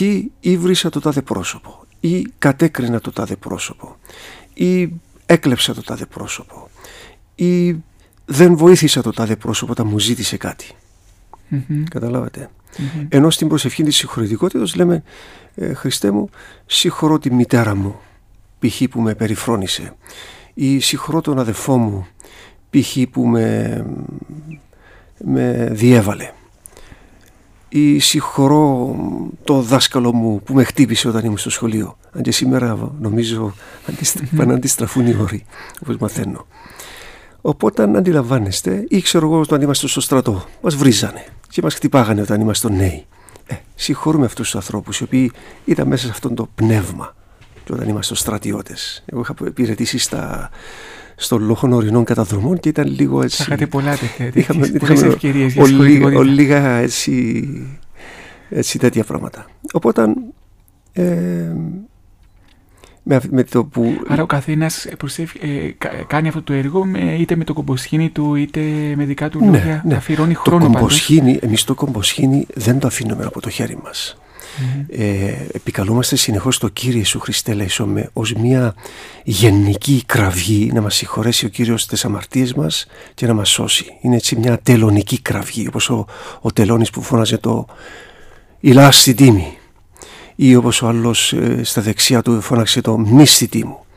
Και το Κύριε Ιησού Χριστέ Λεσόμε λειτουργεί έτσι και σαν μια προετοιμασία μαζί με την καθημερινή μας διακονία ούτως ώστε μετά όταν θα αρχίσουμε την προσευχή της μετανοίας με τα συγκεκριμένα άτομα που βλάψαμε και την προσευχή της συγχωρητικότητος με τα συγκεκριμένα άτομα που μας έβλαψαν ε, καρδιακά να ζητήσουμε την άφεση των αμαρτιών μας και καρδιακά να συγχωρήσουμε αυτούς που μας έβλαψαν διότι δεν θα πούμε ας το συγχωρέσει ο Θεός τον τάδε όχι αφού ο τάδε εμένα έβλαψε. Καταλαβατε οπότε θα πούμε Θεέ μου αυτός που με έβλαψε π.χ. ο αδελφός μου το συγχωρώ Κύριε μου αυτή είναι η υπερτουσία της πνευματικής ζωής του αξιονεστήν η προσευχή της μετανοίας και της συγχωρητικότητος. Έχουμε μια τηλεφωνική παρέμβαση με ειδοποιούν. Ναι, παρακαλούμε, σας ακούμε. Ναι, γεια σας, γεια σας. Ε, την ευλογία σας. Ε, εγώ θα θίξω ένα πολύ σοβαρό θέμα. Ε, ειδικά τις ημέρες μας τώρα να μιλήσω για το συγκεκριμένο θέμα των φόνων ο, ο άνθρωπος τούτος που κατηγορείται από όλους τους υπόλοιπους έχει την ευκαιρία ε, ενώ προσεγγίζει τον και η ιερέα να μιλήσει ο ίδιος εξομολογητής ή, ή, ή, βάλουμε όλοι σε αυτόν το άτομο χωρίς να ξέρουμε τι προηγήθη μπορεί και αυτό να είσαι μια κακή παιδική ηλικία να πούμε. Ε, να κουβαλά τραύματα. Τούτον το θέμα να απασχολεί με πολύ γιατί ε, έτσι εύκολα εμείς οι ανθρώποι κατηγορούμε ε, ρίχνουμε ευθύνες χωρίς να ακούσουμε και την άλλη πλευρά. Όμως η Εκκλησία ε, παίρνει τον λόγο να ακούσει τον, τον άνθρωπο, ζητά, ας πούμε, τούτους τους ανθρώπους. Ασχέτως αν μιλώ για την περίπτωση την τελευταία. Ναι, σαν παράδειγμα ε, το αναφέρετε, ναι. Ναι, σας ευχαριστώ. Θα ήθελα κάτι να. Γεια σας. Ευχαριστούμε πολύ. Πάτε, δεν ξέρω τώρα αν ε, είχατε υπόψη σας στη δημοσιότητα, αλλά υπήρξε ένα τραγικό γεγονός, μια μεγάλη εγκληματική πράξη που έχει συγκλονίσει ε, την Κύπρο. Ε, ναι, και η κυρία ρωτήσει, ας πούμε, η στάση ποια είναι, πρέπει να, τον, να κατακρίνουμε έναν άνθρωπο που μπορεί να έχει κάνει τόσο μεγάλα εγκλήματα, να ε, υπάρχει για αυτόν η μετάνοια, έτσι το καταλάβα εγώ την απορία. Ε, Πιστεύω απόλυτα ότι υπάρχει μετάνοια, το δικαίωμα κάθε ανθρώπου. Ε, εξάλλου, τι είναι η Πεντηκοστή που γιορτάζουμε τι είναι, είναι το πνεύμα της μετανοίας που έδωσε ο Κύριος στους Αγίους Αποστόλους και αυτοί το μεταλαμπάδευσαν μετά σε όλους τους ανθρώπους που πίστεψαν στον Κύριο. Ε, στην Ελλάδα υπήρξε κάποιος άλλος έτσι της ίδιας κατηγορίας εγκληματίας, κάποιος πάσαρης ο οποίος τελικά εξομολογήθηκε σε ένα, σύγχρονο, σε ένα σύγχρονο Άγιο της Εκκλησίας, τον Παπα Μανώλη που είχε τον Ορθόδοξον τύπο Μάρκος Μανώλης, Παπα Μάρκος Μανώλης. Έμαθα ότι εξομολογήθηκε σε αυτόν τον ιερέα και αυτός ο άνθρωπος ο οποίος είναι δεμένος μες στη φυλακή λόγω του ότι έκαμε έτσι πολύ φοβερά εγκλήματα, ναι, ε, τώρα ζει εν μετανία. Οπότε, μάλιστα άκουσα ότι δήλωσε ότι εάν αποφυλακιστεί θα πάει στο Άγιον Όρος να γίνει μοναχός. Ε, άρα αυτό το πράγμα σημαίνει ότι τον άγγιξε η χάρη του Αγίου Πνεύματος. Έχουμε άλλωστε και τόσα παραδείγματα από τα συναξάρια, δεν είναι έτσι; Ε, ναι. Το κραυγαλαίο είναι πάντοτε ο σεσωσμένος ληστής. Σκεφτείτε τώρα, ο πρώτος άνθρωπος που μπαίνει στον παράδεισο με τον Χριστό είναι ο ληστής. Τι άλλο να πούμε; Άρα η μετάνοια είναι κάτι το οποίο είναι... Ναι, υπάρχει πάντως και ένα ε, βιβλιαράκι που ήθελα να προτείνω στην κυρία. Ε, υπάρχει ένα βιβλιαράκι που λέγεται «Μια στιγμή του, του Πάσχα» ναι. που περιγράφει ένα, ε, ένα συγκλονιστικό, μια συγκλονιστική ιστορία στη Ρωσία με έναν άνθρωπο που ε, ήταν εγκληματίας και μετανόησε. Ε, φυσικά ε, αυτά είναι έτσι και πνευματικά μυστήρια. Ε, εμείς σίγουρα έχουμε εντολή να μην κατακρίνουμε, δεν είναι πάτερ κανέναν. Διότι ακριβώς δεν ξέρουμε πώς μεγάλωσε κάποιος και τι έχει μέσα στην ψυχή του και τι κατάληξη θα έχει. Ναι. Παρά το ότι βέβαια ε, αυτό δεν μειώνει και την οδύνη με τη σκέψη των ανθρώπων που ε, έχασαν κάποιους ανθρώπους, έχουν πονέσει, έχουν... Είναι αυτό το δίπολο που λέτε, μετάνοια και συγχωρητικότητα. Δηλαδή, εάν ο ένας έχει το έργο της μετανία, ο άλλος έχει το έργο της συγχωρητικότητας. Ε, έχουμε όμως μια τηλεφωνική παρέμβαση. Παρακαλώ. Χριστός Ανέστη. Αληθώς Ανέστη. Είμαι... Έπεσε η γραμμή. Ε, ναι, και έτσι πάνω στη συζήτησή μας που, έτσι που είχαμε τώρα ε, Πάτρη και έγινε αυτή η παρέμβαση από την κυρία νομίζω ότι αν έχει ο ένας άνθρωπος που έκανε το κακό, το μεγάλο έργο της μετανοίας να επιτελέσει υπάρχει και ο, εκείνος που έχει υποστεί ας πούμε όλη αυτή την οδύνη και όλο αυτόν τον πόνο της απώλειας που έχει το μεγάλο έργο της συγχωρητικότητας να επιτελέσει μέσα στην καρδιά του. Πραγματικά και η παιδική ηλικία είναι πολύ σημαντική όπως είπατε όπως επίσης και τα κληρονομικά ενός ανθρώπου. Αυτά όλα τα λαμβάνει υπόψη του το Θείο Έλεος. Γι' αυτό και συμβαίνουν αυτές οι καταπληκτικές μετάνοιες όπως και της Οσίας Μαρίας της Αιγυπτίας. Ε, συγχωρήστε με, πατέρ. Ναι, παρακαλώ. Ε, ναι. Να με συγχωρείτε, έπεσε η γραμμή, κάτι έγινε. Ναι. Ναι, λέω. Α, θα ήθελα, ήθελα να κάνω μια μικρή παρέμβαση. Ναι, μιλούμε με το, με το γέροντα το, του Κελίου, τον γέροντα Λουκιανό. Ναι. Ναι, την ευχή σας ε, λέτε. Ε, ναι, το Κύριο και τις Παναγίες μας εδώ πέρα. Mm-hmm. Ε, ήθελα και εγώ να κάνω μια μικρή παρέμβαση. Έτσι, να, μια ευκαιρία να βρω κι εγώ ευχαριστήσω πάρα πολύ. Μας καλέσατε γύρω, γύροντα από το Άγιο Όρο από τώρα, από το, εκεί από το κελί όπου στέλνει. Ναι, ναι, σας καλώ από το Άγιο mm. από το κελί του Άξιον Εστί. Mm. Είμαι ο γέροντας του, του κελιού, ε, πατήρ Λουκιανός. Και εδώ και λίγα χρόνια, ε, η συνοδεία μας εδώ πέρα, μαζί με τον καθημερινό μας σημαντικό αγώνα, κάναμε και μια μικρή προσπάθεια αναστήλωση του κελιού, γιατί χρόνια ολόκληρα αυτό το κελί βρισκόταν ερυπωμένο, εγκατελειμμένο. Και έτυχε σε, σε εμάς ο κλήρος ας πούμε να, να αναστηλώσουμε το κελί αυτό. Αλλά εμείς δεν μπορούμε να κάνουμε κάτι από μόνοι μας. Αυτή η βοήθεια είναι πρώτη της Παναγίας και ύστερα των ανθρώπων που βοηθάνε και τώρα περισσότερο του Κυπριακού λαού που έχουν βοηθήσει πάρα πολύ σε αυτή την προσπάθεια. Ε, βέβαια, πρώτα να ευχαριστήσω τον Αρχιεπίσκοπο Κύπρου με την ευλογία αυτού γίνονται όλα. Και ύστερα των κατατόπους επισκόπων και ύστερα όλο τον Κυπριακό λαό και τον πιο μικρό και τον πιο μεγάλο που με τη μικρή τους βοήθεια εμείς τώρα έχουμε ξεκινήσει εδώ και λίγο καιρό την αναστήλωση του κελού. Αναστηλώνουμε ένα μέρος του κελιού και εντάξει είμαστε πολύ χαρούμενοι γι' αυτό και θέλαμε να ευχαριστήσουμε πάρα πολύ τον Κυπριακό λαό γιατί μέσω αυτών γίνεται αυτή η μικρή προσπάθεια τώρα. Ευχαριστούμε πάρα πάρα πολύ Γέροντα που ε, είχαμε αυτή την επικοινωνία. Ευχαριστούμε θερμά. Ναι. Να, να εύχεστε για την Κύπρο μας, να εύχεστε για όλους μας. Ναι. Και μέσω του πατρός Ισιδόρου βέβαια που γίνονται όλα αυτά, ήθελα να πω και αυτό, γιατί στο πρόσωπο δείχνουν μεγάλο σεβασμό και μεγάλη αγάπη στον Πάτερ Ισίδωρο που είναι ο μοναχός του κελιού μας. Και μέσω, έχει τύχει, ας πούμε, ο κλήρος σε αυτόν τον άνθρωπο να κάνει αυτή τη δουλειά που βρίσκεται εκεί και κάνουν ράνους στον κατατόπιους επισκοπές, ενορίες και έρχονται σε εμάς αυτές οι βοήθειες εδώ και εμείς κάνουμε αυτή τη μικρή προσπάθεια που γίνεται εδώ. Αυτό ήθελα να πω ένα ευχαριστώ στον Κυπριακό λαό, πρώτα στον Αρχιεπίσκοπο Κύπρου και ύστερα στον κάθε ένα ξεχωριστά. Ευχαριστούμε πάρα πολύ και εμείς ε, Γεροντά. Ωραία, να είστε καλά, να είστε καλά. Ευχαριστούμε, ευχαριστούμε πολύ. Να είστε καλά, Ανέστη. Αληθώς Ανέστη.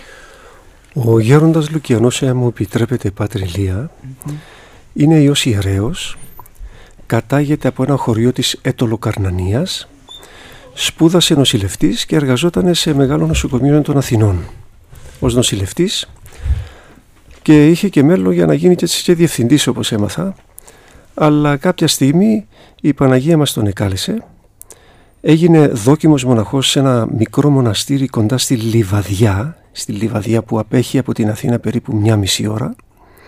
Και εκεί δημιουργήθηκε μια αδερφότητα. Πώς λέγεται το μοναστήρι εκεί; Η Ιερά Μονή Τιμίου Προδρόμου. Ανήκει στη Μητρόπολη Θηβών και λιβαδιας Εγώ επειδή πέρασα ένα ατύχημα μεγάλο στη ζωή μου μετά συνδέθηκα με αυτό το μοναστήρι και ο ηγούμενος αυτής της μονής, ο ιερομόναχος Πορφύριος, Πορφύριος αυτός είναι ο άνθρωπος ο οποίος συνεδέθη με τον ηγούμενο της Ιεράς Μονής Παντοκράτορος, το γέροντα Γαβριήλ, πάλι έχουμε εδώ Γαβριήλ, ο οποίος φωτισμένος από την υπεραγία Θεοτόκο εκάλεσε τον πατέρα Πορφύριο και του είπε «Ελάτε με, με τα παιδιά σας να αναλάβετε το άξιον εστίν».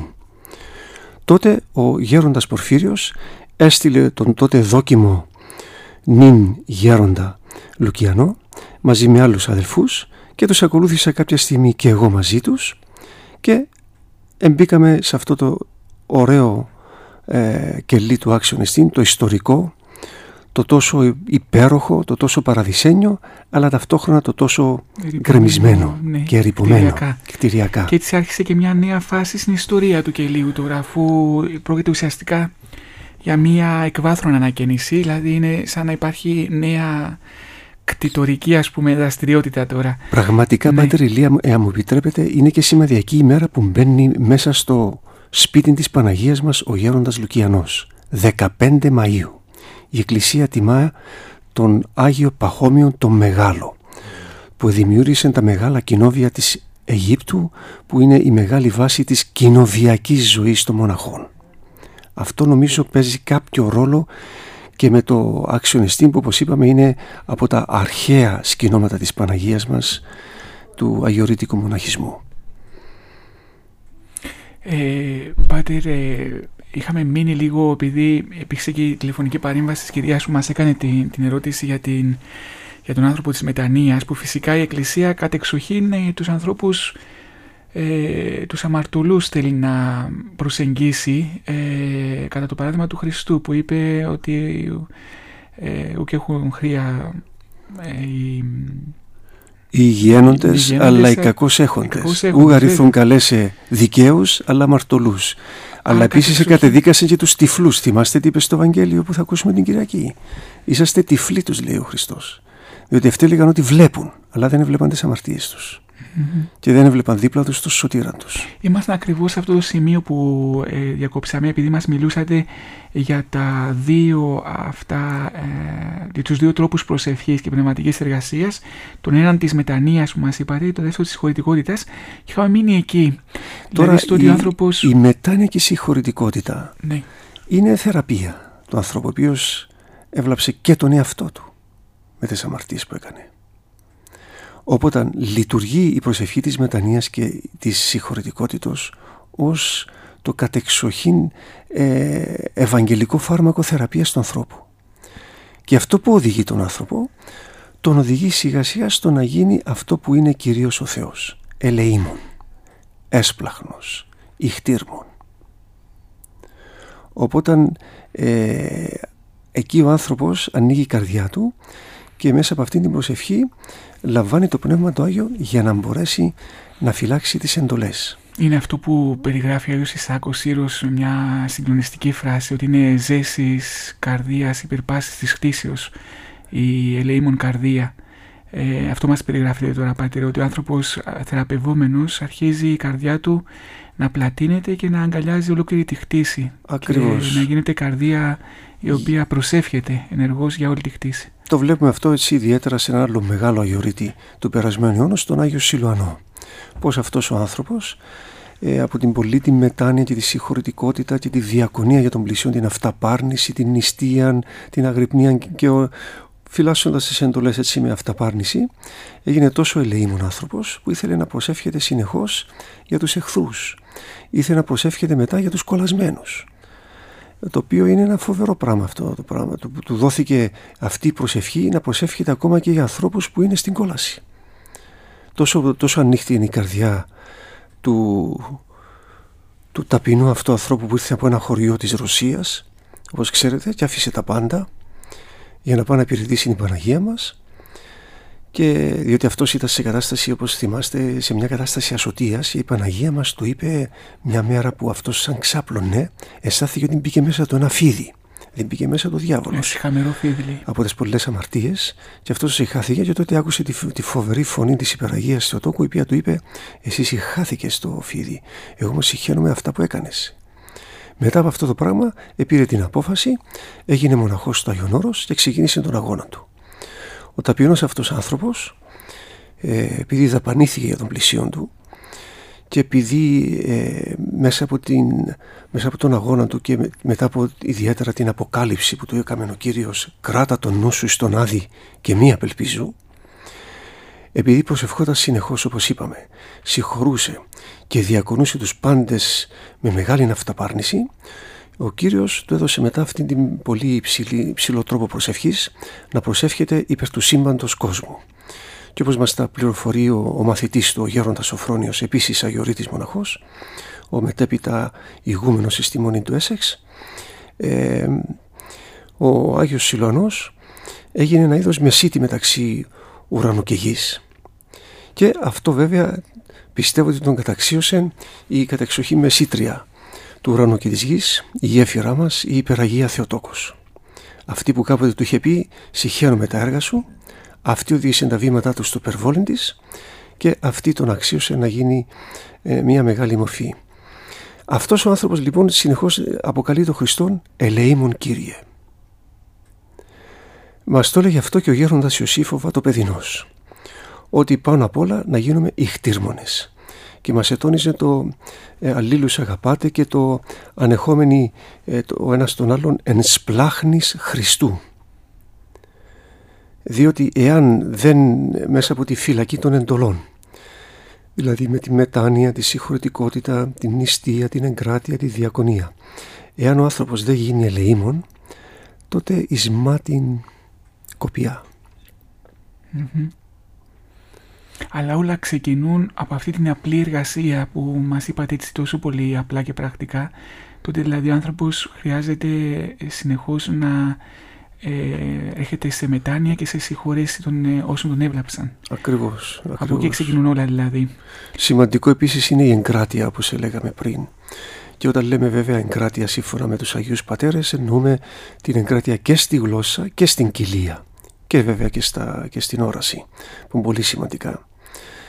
Ε, γι' αυτό και στο Action Esteem ε, προσπαθούμε όσο περισσότερο μπορούμε να λέμε λίγα λόγια χωρίς βέβαια να γινόμαστε ε, ερμητικά κλειστοί στον εαυτό μας για ακοινώνητοι.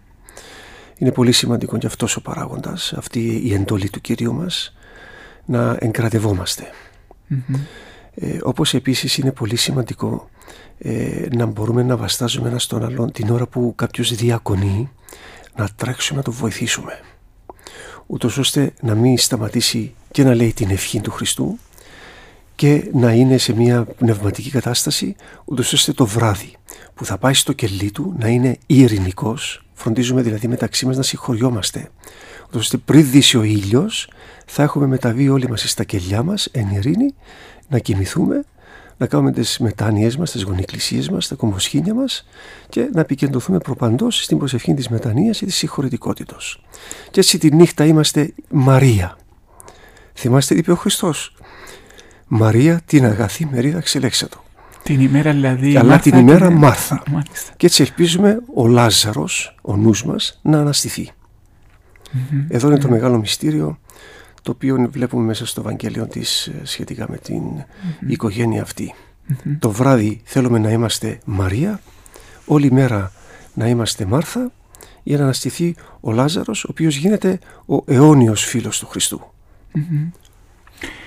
Ε, Πάτερ, αυτό όλο το, το σχήμα που μας περιγράψατε, το πλαίσιο, ε, πάει ενός καθενός που σας ακούει νομίζω ότι ε, μπορεί Έχουμε μια διακοπή, έχουμε μια παρέμβαση, θα επανέλθω μετά εγώ. Ναι, Χριστός Ανέστη. Αληθώς Ανέστη, πάτερ μου. Σας ακούμε. Ε, Ελένη Κολοκασίδου είναι. Χαίρετε κύριε Ελένη. Συγκινούμε λίγο, συγγνώμη. Ε, σαν μητέρα δόκιμου στο Ανέστη και γνωρίζω και τον πάτερ προσωπικά και με μεγάλη ευλογία ε, νιώθω αυτά που λέω ε, και ξέρω από πρώτο χέρι τα προβλήματα και τις δυσκολίες που αντιμετωπίζουν εκεί, αλλά και την προσφορά τους στην διατήρηση και μετάδοση της ορθοδοξίας μας. Ε, θα ήθελα να παρέμβω, γι' αυτό σας παίρνω, ε, ε, και πρώτα απ' όλα για να ευχαριστήσω τον κόσμο της Κύπρου γιατί απλό χέρι βοήθησαν τους και τους πατέρες που μας βοήθησαν μέχρι τώρα ε, για την προσφορά τους και ιδιαίτερα ε, τις φίλες και τις συναδέλφους όλους που προσθέτουν απλόχερα σε συνεχή βάση. Ε, επίσης, ε, με όλον το σεβασμό ε, θα ήθελα να, να ζητήσω με όλον το σεβασμό ε, ε, προς τον για μια συνάντηση με τον Σεβασμιότατο Μητροπολίτη Κίκου. Εάν μας ακούει θα θέλαμε πάρα πάρα πολύ να μας δεχτεί εμένα και τον Πάτερ Ισίδωρο για να, να του πούμε και εμείς πρώτο χέρι αυτά όλα που, που το για το έργο που προσπαθούμε να, να, να επιτελήσουμε με τον Πάτερ Σίδωρο και όλους τους πατέρες και όλον τον κόσμο της Κύπρου. Ε, σας ευχαριστώ πάρα πολύ. Ελπίζω να μην είναι, ακούετε ε, ε, πολύ αυτό που ζητώ. Ε, σας ευχαριστώ για όλη τη στήριξη σας Πάτερ μου. Σας ευχαριστώ και Πάτερ Ισίδωρα, Ισίδωρες σας εύχομαι ότι το καλύτερο και τη δύναμη του Θεού και της Παναγίας να μας οδηγά όλους. Mm-hmm. Καλή σας μέρα. Ευχαριστούμε. Επειδή πρέπει να τονίσουμε κιόλας, Πάτερ Ηλία, ότι στους έξι μοναχούς που είμαστε στο Αγιονόρος, οι δύο είμαστε Κύπροι. Εγώ είμαι από τη Λεμεσό, ενώ το παιδί της κυρίας που μόλις τώρα μιλήσατε είναι από τη Λευκοσία και έτσι να πούμε τρόπο την το 33% είμαστε κυπριακό, κυπριακή αδερφότητα. Ε, εγώ, εγώ συνεργάζομαι με την κυρία Λένη και την ευχαριστώ πάρα πολύ και αυτήν και τον άντρα της καθώς και όλους εσάς στη Λευκοσία τον Αρχιεπίσκοπο πάντοτε πρώτα απ' όλα ε, για την μεγάλη βοήθεια όπως επίσης ευχαριστώ και διάφορα πρόσωπα και από τον, από τον Κυπριακό στρατό ε, και επίσης ευχαριστώ και τον πατέρα μου τον Γιώργο Παπαδόπουλο, κτηνίατρο, ο οποίος υπηρέτησε και στην Λέμεσο και στη Λευκοσία ως ε, κτηνιατρικός λειτουργός για πολλά χρόνια και μου συμπαραστέκεται συνεχώς σε αυτήν τη διακονία.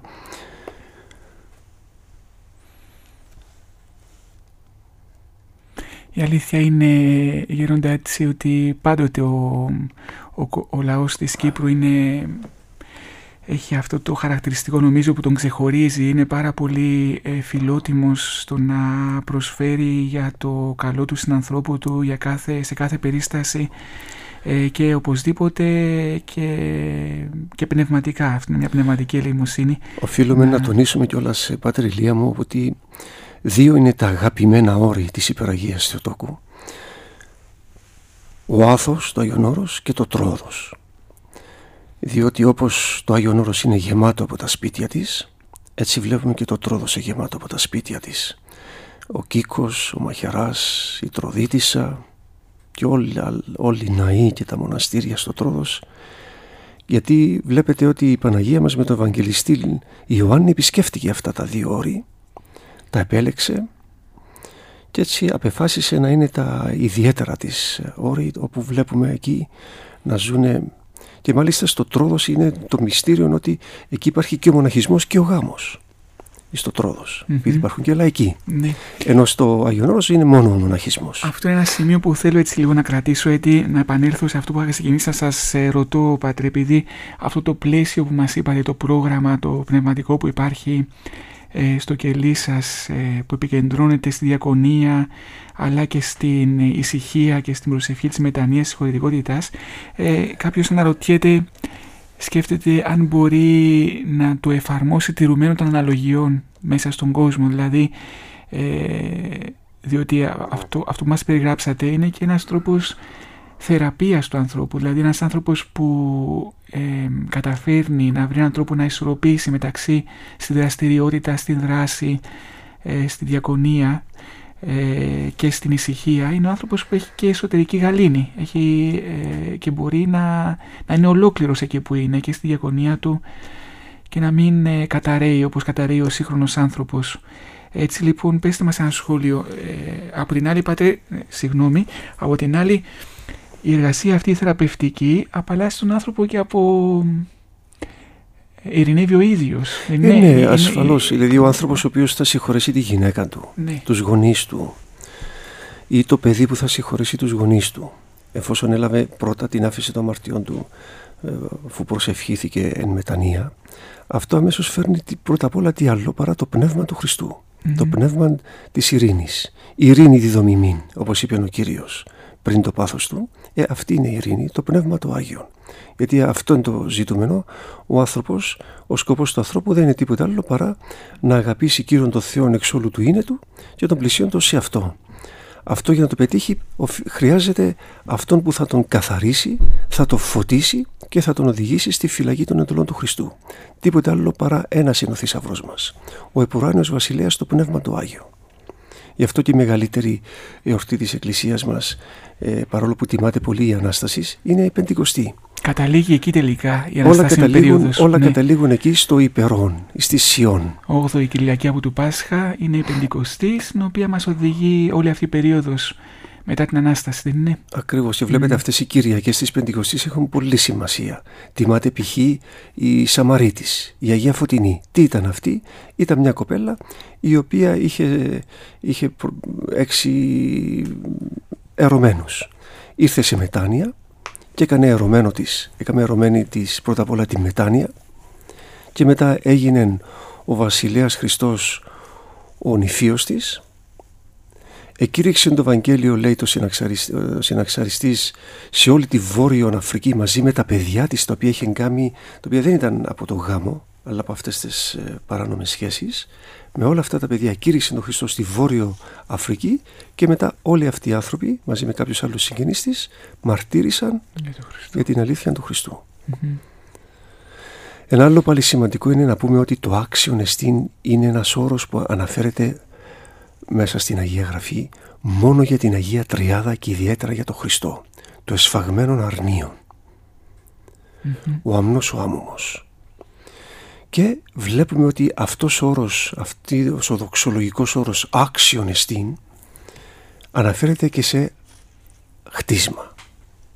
Η υπεραγία Θεοτόκος. Είναι άξια διότι εφύλαξε τις εντολές του Κυρίου μας. Η Παναγία μας δηλαδή μέσα από την αγνή της καρδιά όλους τους ευεργετούσε και τους ευεργετεί. Έχουμε μία ακόμα τηλεφωνική παρέμβαση με ειδοποιούν. Ε, Χριστός Ανέστη. Αληθώ στον Κύριο στις ευλογίες σας.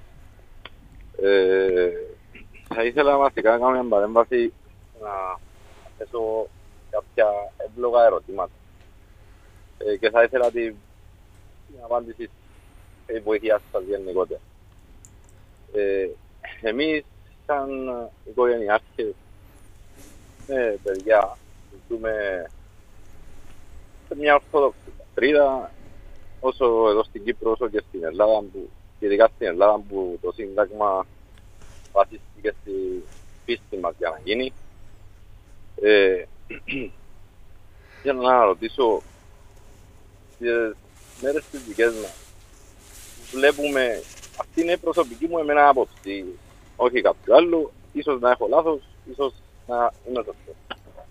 Που βλέπουμε ότι το κάθε τι πλέον ε, λειτουργά αντιχριστιανικά. Είτε είτε οι νόμοι που βγαίνουν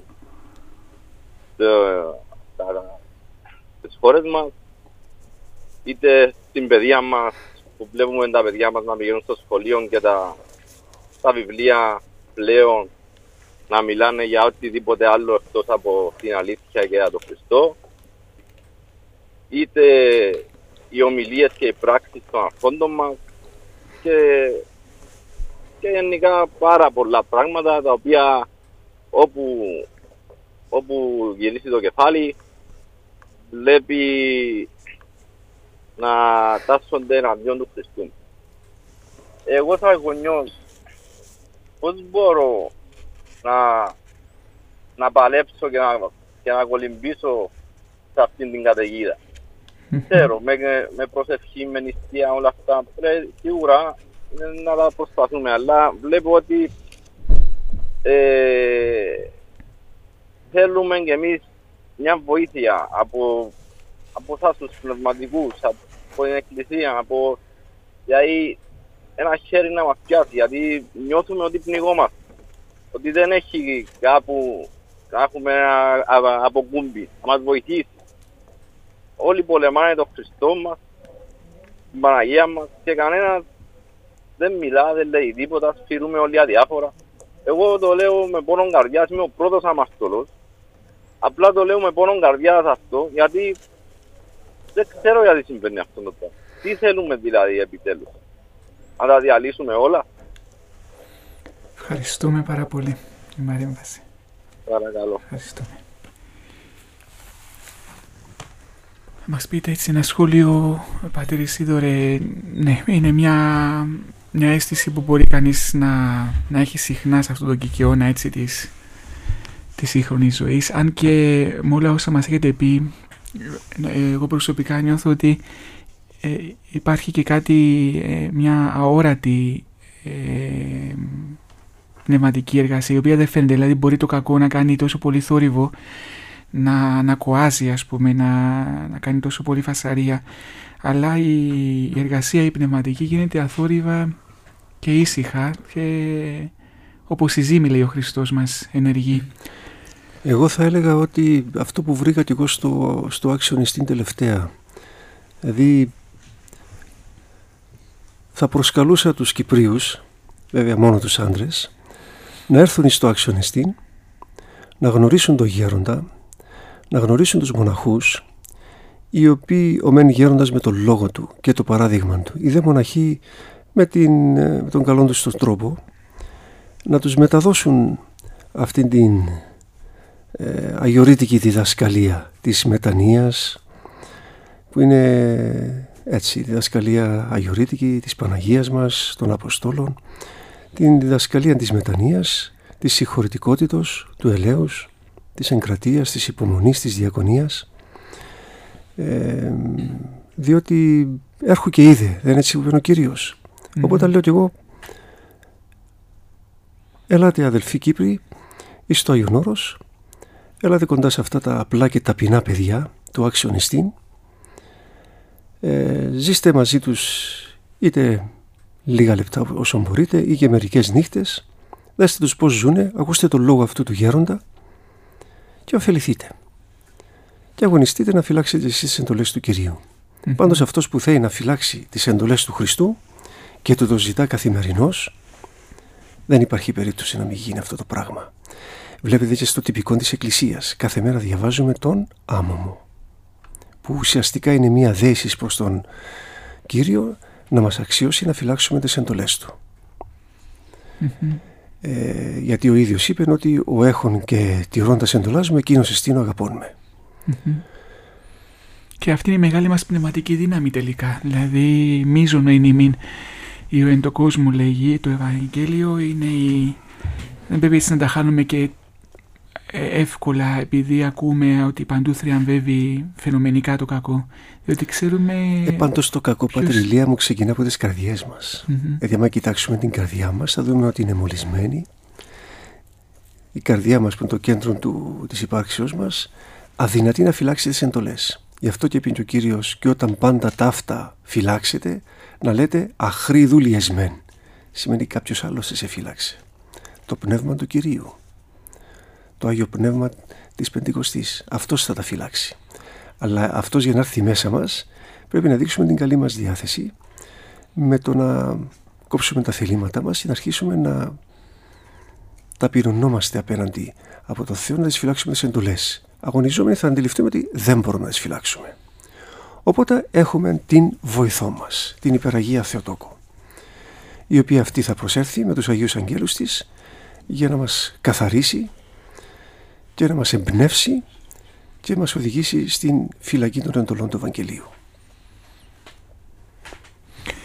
Ε, άρα λοιπόν αυτά που μας είπατε είναι για όλους. Ε, δηλαδή η ουσία όσο μας είπατε είναι για όλους και καλούμαστε όλοι οι τηρουμένοι των αλογιών να έχουμε ένα τέτοιο πνευματικό πρόγραμμα μια πνευματική εργασία αναλόγως με τις συνθήκες ο καθένας που εργάζεται, αλλά τα θεμελιώδη είναι να αντιληφθούμε τη δραστηριότητα σαν διακονία, οποιαδήποτε εργασία και να έχει κάποιος, να βρούμε νόημα σε αυτήν, διότι οποιαδήποτε εργασία και να έχουμε, είμαστε σε, σε συναστροφή, σε επικοινωνία με άλλους ανθρώπους και πρέπει να τους δούμε ως εικόνες του Θεού, να δούμε τη σχέση μας μαζί τους σαν μια διακονία. Ακριβώς πάντα με απασχολούσε το, ο λόγος της Αγίας Γραφής που λέει «Ο ελαιόν τοχών δανείζει το Θεό». Και λέω «Μα ο Θεός να το δανείσουμε το Θεό». Μα τι αστεία κουβέντα είναι τούτη. Και όμως βλέπει κανείς ότι άμα ε, ελεήσουμε τον, τον πλησίο μας, ε, κανείς ε, αναπαύει το Θεό. Εγώ το ζω πολύ αυτό το πράγμα επειδή λαμβάνω αυτό το έλεος από τον Κυπριακό κλήρο και λαό τον τελευταίο καιρό και αυτό συνεχώς μου προκαλεί καρδιακή έτσι, συγκίνηση. Ε, η οποία είναι και εμφανή στο πρόσωπό σας, να πούμε. Ναι, συνεχώς αυτό αισθάνομαι όταν έρχομαι στην Κύπρο, όταν είμαι είτε στη Λέμεσο, είτε στη Λευκοσία, ή στα μοναστήρια, είτε στις Μητροπόλεις. Γιατί οφείλω να ευχαριστήσω μαζί με τον Μακαριότατο και τα μέλη της Ιεράς Συνόδου της Εκκλησίας της Κύπρου και τους γέροντες και τις γερόντισες όλων των μονών τις οποίες επισκέφτηκα και όλοι τους μας βοήθησαν και μας εστήριξαν κιόλας με την γνωστή παγκοσμίως κυπριακή φιλοξενία. Και βλέπουμε ότι βλέπω συνεχώς αυτό το, το θαύμα ότι ε, εφόσον ο Χριστός μας κυκλοφορεί γύρω μας και ο πρώτος του λόγος είναι πάντοτε έλεον θέλω Κοιτάξτε τον Χριστό που εκεί γίνεται εντός εισαγωγικών απαιτητικός. Έλεον θέλω. Είναι σαν να μας λέει δείξε τέλεος για να σας ελεήσω ανόητη. Αυτό είναι που μας λέει ο Κύριος. Είπαμε όμως ότι η τέλεια πορεία προς το να γίνουμε ελεήμονες είναι η προσευχή της μετανοίας και της συγχωρετικότητος. Εκεί είναι οι βάσεις. Μέσα στο κελί μας είναι αυτό που είπε ο Κύριος μέσα στο ταμείο. Και αυτό μπορεί να το κάνει και ο λαϊκός και ο ιερέας που είναι στον κόσμο. Γιατί και εσείς είσαστε στον κόσμο με οικογένεια και όμως αγωνίζεστε να φυλάξετε τις εντολές. Εγώ άκουσα παλιούς αγιορείτες που έλεγαν ότι το Ευαγγέλιο δεν είναι μόνο για μας τους καλοήρους, είναι για όλον τον κόσμο. Μας το τόνιζαν το πράγμα. Από τότε που αρχίσα να επισκέπτομαι το Άγιον Όρος, αυτό άκουγα. Το Ευαγγέλιο δεν είναι μόνο για μας τους μοναχούς, είναι για όλον τον κόσμο. Άρα είναι εφικτό να το φυλάξει κανείς εάν αγαπήσει τη μετάνοια.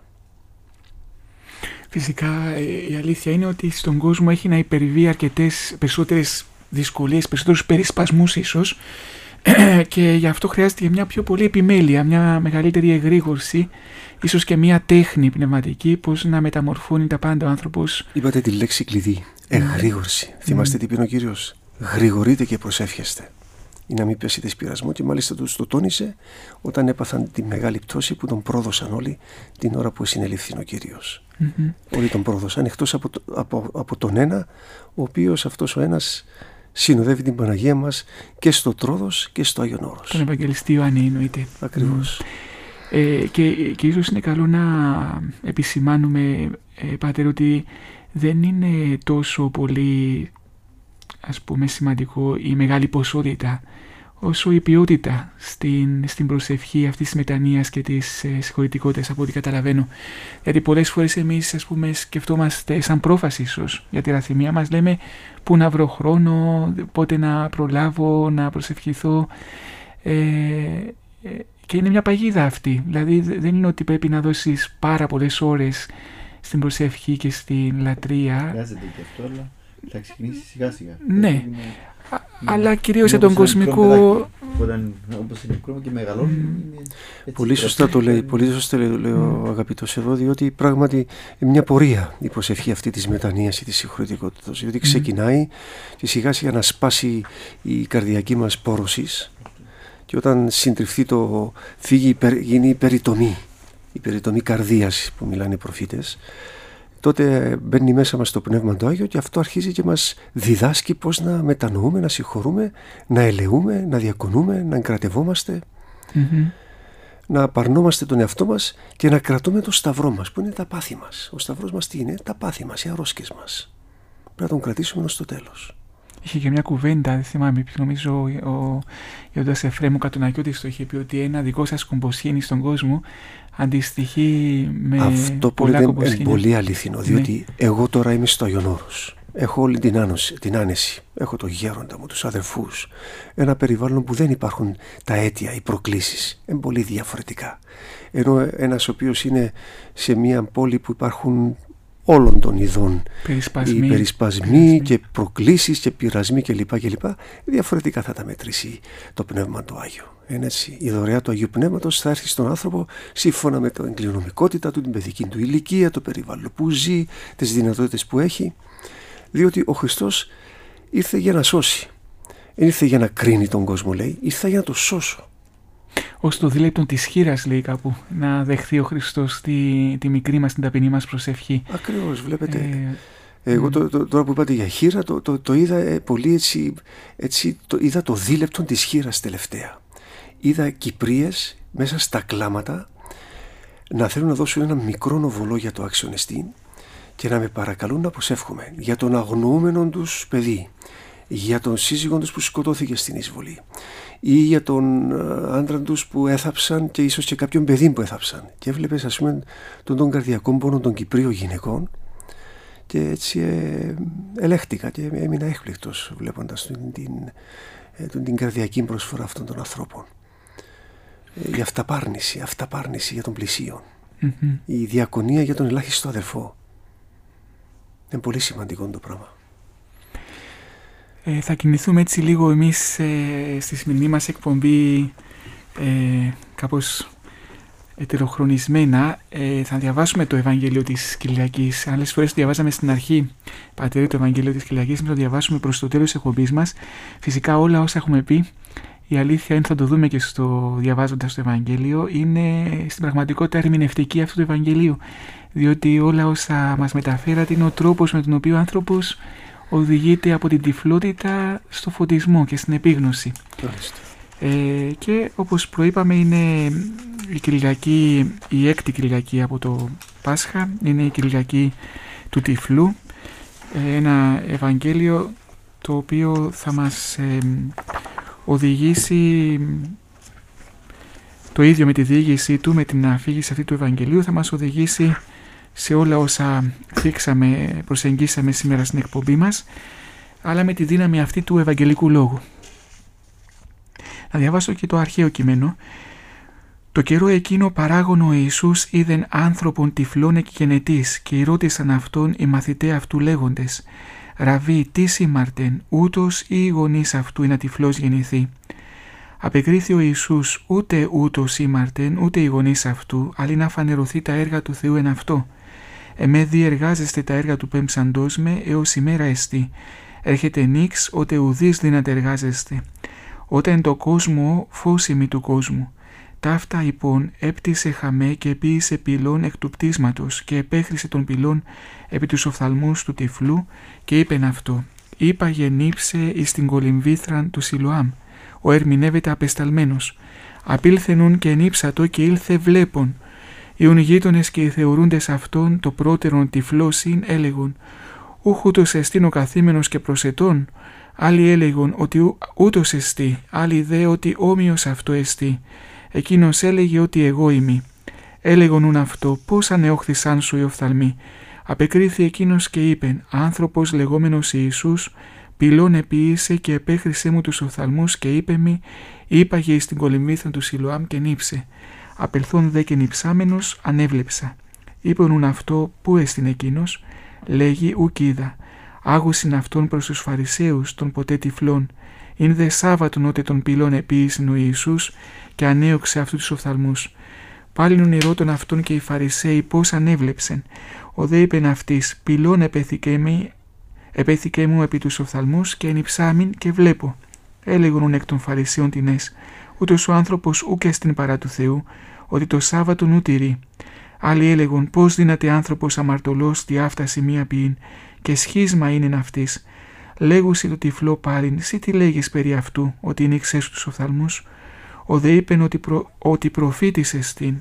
Ούκ πίστευσαν ούν οι Ιουδαίοι περί αυτού ότι τυφλό συν και ανέβλεψεν, έως ότου εφώνησαν τους γονείς αυτού του αναβλέψαντος και ρώτησαν αυτούς λέγοντες «Ούτως εστίν ο Υιός ημών, ο νημής λέγεται ότι τυφλός εγεννήθη, πόσον άρτη βλέπει». Απεκρίθησαν δε αυτής οι γονείς αυτού και είπαν «Είδαμεν ότι ούτως εστίν ο Υιός ημών και ότι τυφλός εγεννήθη, πώς δεν είναι βλέπει ουκ είδαμεν».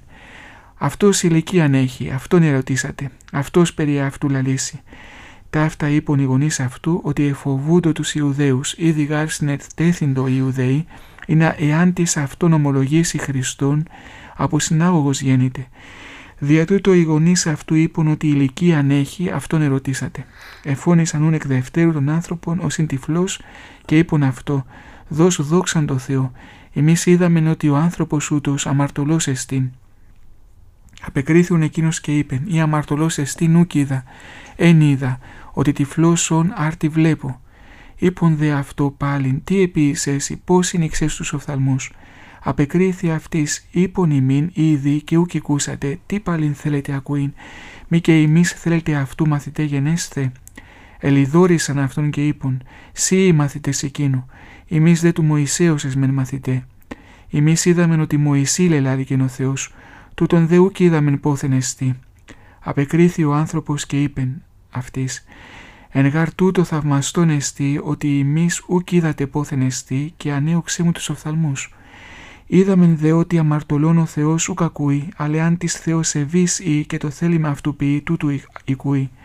Εκ του αιώνος ούκ οικούστε ότι είναι εξέτης οφθαλμούς τυφλού γεννημένου. Η μη είναι ούτως παρά Θεού ούκ δυνατοποιήνου δεν. Απεκρίθησαν και είπον αυτό. Εν αμαρτία εσύ γεννήθης όλος και εσύ διδάσκεις ημάς και εξέβραν αυτόν έξω. Ήκουσιν ο Ιησούς ότι εξέβραν αυτόν έξω και έβρον αυτόν και ευρών αυτόν είπεν αυτό. «Σύ πιστεύεις εις τον Υιόν του Θεού», απεκρίθη εκείνος και είπε «Και τι στη Κύριε να πιστεύσεις Αυτόν» είπε δε αυτό Ιησούς «Και όρακας Αυτόν και ο λαλών μετά σου εκείνος εστί». Ο δε έφη «Πιστεύω Κύριε» και προσεκίνησεν αυτό. Είναι μια συγκλονιστική ευαγγελική περικοπή πάτερ αυτή που καταλήγει στην προσκύνηση των Αστάντος Χριστού μέσα από, όλο αυτό το, από όλη αυτή την πορεία, από τον από τον πόνο ενός ανθρώπου που ήταν γεννημένος τυφλός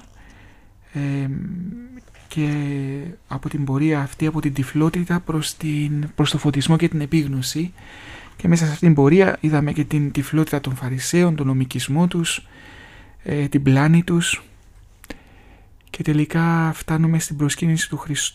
του Αναστάντος Χριστού που είναι και το ζητούμενο για μας. Δεν ξέρω αν κάτι εσείς θέλετε να εστιάσουμε κάπου σε αυτό το Ευαγγέλιο και να πούμε κάτι. Ναι, πράγματι είναι αυτές οι Κυριακές της Πεντηκοστής είναι πολύ εκπληκτικές. Τα νοήματα του Ευαγγελίου είναι πολύ υψηλά. Είναι εντυπωσιακό το γεγονός ότι αυτός ο άνθρωπος γεννήθηκε χωρίς οφθαλμούς. Δηλαδή ο Χριστός μας, όπως λέει νομίζω ο Άγιος Γρηγόρης ο Παλαμάς, ε, όχι μόνο το θεράπευσε, το δώσε τη, ε, τη δυνατότητα να βλέπει, αλλά πρώτα του δημιούργησε μάτια. Γι' αυτό και παίρνει πυλό, λέει. Παίρνει πυλό και το φτιάχνει. Δηλαδή εκεί ο Χριστός δείχνει ότι είναι συνάναρχος στο πατρί, δηλαδή λειτουργεί ως Θεός εκείνη τη στιγμή. Ότι είναι ο δημιουργός του κόσμου. Ο δημιουργός του κόσμου. Δείχνει έτσι ότι είναι ο ελεήμων κύριος. Και το φοβερό ότι αυτός ο άνθρωπος την ώρα που άνοιξε τα μάτια του, τον πρώτον που είδε, είδε μπροστά του Θεόν εσαρκή. Δηλαδή είναι φοβερό το πράγμα. Με, τον, με, τον, ως, με ανοιχτά τα μάτια πλέον να βλέπει μπροστά του τον, τον ιό της Παρθένου. Και να μιλά μαζί του και μετά να φτάνει στο σημείο να τον βλέπει και τον προσκυνά ως ιόν του ζώντος Θεού. Κάτι το οποίο οι Φαρισαίοι, οι γραμματείς, οι αρχιερείς όχι μόνο δεν έκαναν, αλλά συνεχώς τον, έβρισκαν, τον έβριζαν και τον προσπαθούσαν να το βρουν κάπου για να το συλλάβουν και να τον εκτελέσουν. Υπάρχει αυτό το δίπολο μέσα στην Ευαγγελική Περικοπή, αυτό το, αυτές οι δύο ε, παράλληλες πορείες, η μία βέβαια είναι πορεία τυφλότητας, η άλλη είναι πορεία φωτισμού, ε, αυτή, αυτή η αντίθεση. Εκείνοι που έβλεπαν με τα σωματικά μάτια και νόμιζαν ότι έβλεπαν, δεν έβλεπαν και αυτός που ήταν τυφλός ε, είδε πραγματικά. Και η μανία δηλαδή των Φαρισαίων είναι πολύ έτσι, μένει κανείς έκπληκτος. Αυτοί οι άνθρωποι δεν μετανοούσαν, δεν μετανοούσαν και γι' αυτό εκατάντησαν στο τέλος να γίνουν θεοκτόνοι. Βλέπετε, βλέπουν μπροστά τους έναν άνθρωπο και ξέρουν όλοι τους ότι αυτός ο άνθρωπος ούτε καν μάτια δεν είχε. Και τους μιλάει και τους περιγράφει το, το θαύμα λέγοντας τους ουσιαστικά ένα πράγμα ότι αυτός που με θεράπευσε δεν μπορεί να είναι τίποτα άλλο παρά ένας άνθρωπος του Θεού και αυτοί στο τέλος τον πετάνε έξω και τον κάνουν από συνάγωγο. Εκεί που θα τον κάνουν από συνάγωγο και θα τον εξευτελίσουν και ταυτόχρονα όμως τι θα γίνει, θα τιμηθεί από τον ίδιο τον Θεό. Εκεί που έφτασε στην έσχατη εξευτελισμό να τον πετάξουν έξω ως από συνάγωγο, τότε έρχεται ο Κύριος να τον τιμήσει και να το αποκαλύψει και να τον κάνει τον τυφλόν θεόπτη. Αυτό είναι πολύ συγκλονιστικό το πράγμα. Είναι συγκλονιστικό, Πάτρη, και είναι σημαντικό το ότι υπογραμμίζεται γιατί ένα μεγάλο ζήτημα που, που συχνά έχει να αντιμετωπίσει ο άνθρωπος είναι το, το βίωμα αυτό της απόρριψης. Που άνθρωποι απορρίπτουν ανθρώπους, αλλά βλέπουμε ότι σημασία έχει το ότι αυτός που μας αποδέχεται και μας αγκαλιάζει είναι ο ίδιος ο Θεός, ο ίδιος ο Χριστός. Ακριβώς. Επειδή αυτός ο άνθρωπος, βλέπετε, μέσα στην απλότητα του, επειδή ομολόγησε το τι ακριβώς έγινε, τον ατίμασαν. Εκεί που τον ατίμασαν ήρθε ο Κύριος να τον τιμήσει και να το αποκαλύψει το θεαθρόπινο μυστήριο ότι αυτός είναι ο Ιησούς, ο Χριστός, ο σωτήρ του κόσμου. Όπως είχε πει και την περασμένη Κυριακή στη Σαμαρίτιδα που το ομολόγησαν όλοι οι συγχωριανοί της ότι όχι μόνο για τα λόγια σου αλλά πράγματι πιστεύω ότι αυτός είναι ο σωτήρας του κόσμου. Εμείς οι ίδιοι τώρα λέει, έχουμε την εμπειρία αυτή. Σημαντικό αυτό. Δηλαδή είναι, το, είναι και στα δύο Ευαγγελία και της Σαμαρίτιδας και το σημερινό. Ακριβώς. Ε, υποδεικνύεται η προσωπική εμπειρία. Δηλαδή όχι μόνο από τα βιβλία εμείς που ακούμε ή από τον Ευαγγελικό λόγο, αλλά μέσα από την προσωπική μας εμπειρία πια, μέσα από τη μετάνοια και την κάθαρση, ο άνθρωπος έχει την προσωπική εμπειρία του Αναστάντος Χριστού. Και βλέπετε και η πρώτη Κυριακή τι λέει, Μακάρι οι μη ειδώντες και πιστεύσαντες. Θυμάστε; Για να φτάσουμε πια σε αυτή την προσωπική θέα. Επειδή ο Θωμάς εκείνη τη στιγμή εμετενόησε, έλαβε αμέσω μη γίνου άπιστος αλλά πιστός. Και όπως ξέρετε εκήρυξε το Ευαγγέλιο μέχρι τις σχατιές της γης. Επήγαινε στην Ινδία με τις τότε συνθήκες και κήρυξε το Ευαγγέλιο που διαβάζουμε αυτή τη στιγμή. Ε, πράγματι δεν μπορεί να πει κανείς κάτι άλλο νομίζω. Η Εκκλησία μας με όλη αυτή την ε, μητρική πνευματική φροντίδα μας τα δίνει όλα. Μας δίνει το, το Ευαγγέλιο, μας δίνει τη, την υμνολογία ε, τα, τις λειτουργικές αυτές ευκαιρίες κάθε περίοδου πριν από την Ανάσταση με το, με το Άγιο Τριώδιο και την Μεγάλη Σαρακοστή και τώρα μετά την Ανάσταση με το Άγιο Πεντηκοστάριο η μητέρα μας εκκλησία μας φροντίζει για να... Εμείς πράγματι στο άξιο νεστή, ε, πάτερ μου, ο γέροντας μας το δείχνει αυτό το πράγμα. Να ζούμε την κάθε εβδομάδα σαν μεγάλη εβδομάδα. Δηλαδή την Παρασκευή, που είναι προπαρασκευή για το Πάσχα για παράδειγμα. Θα υπάρξει νηστεία.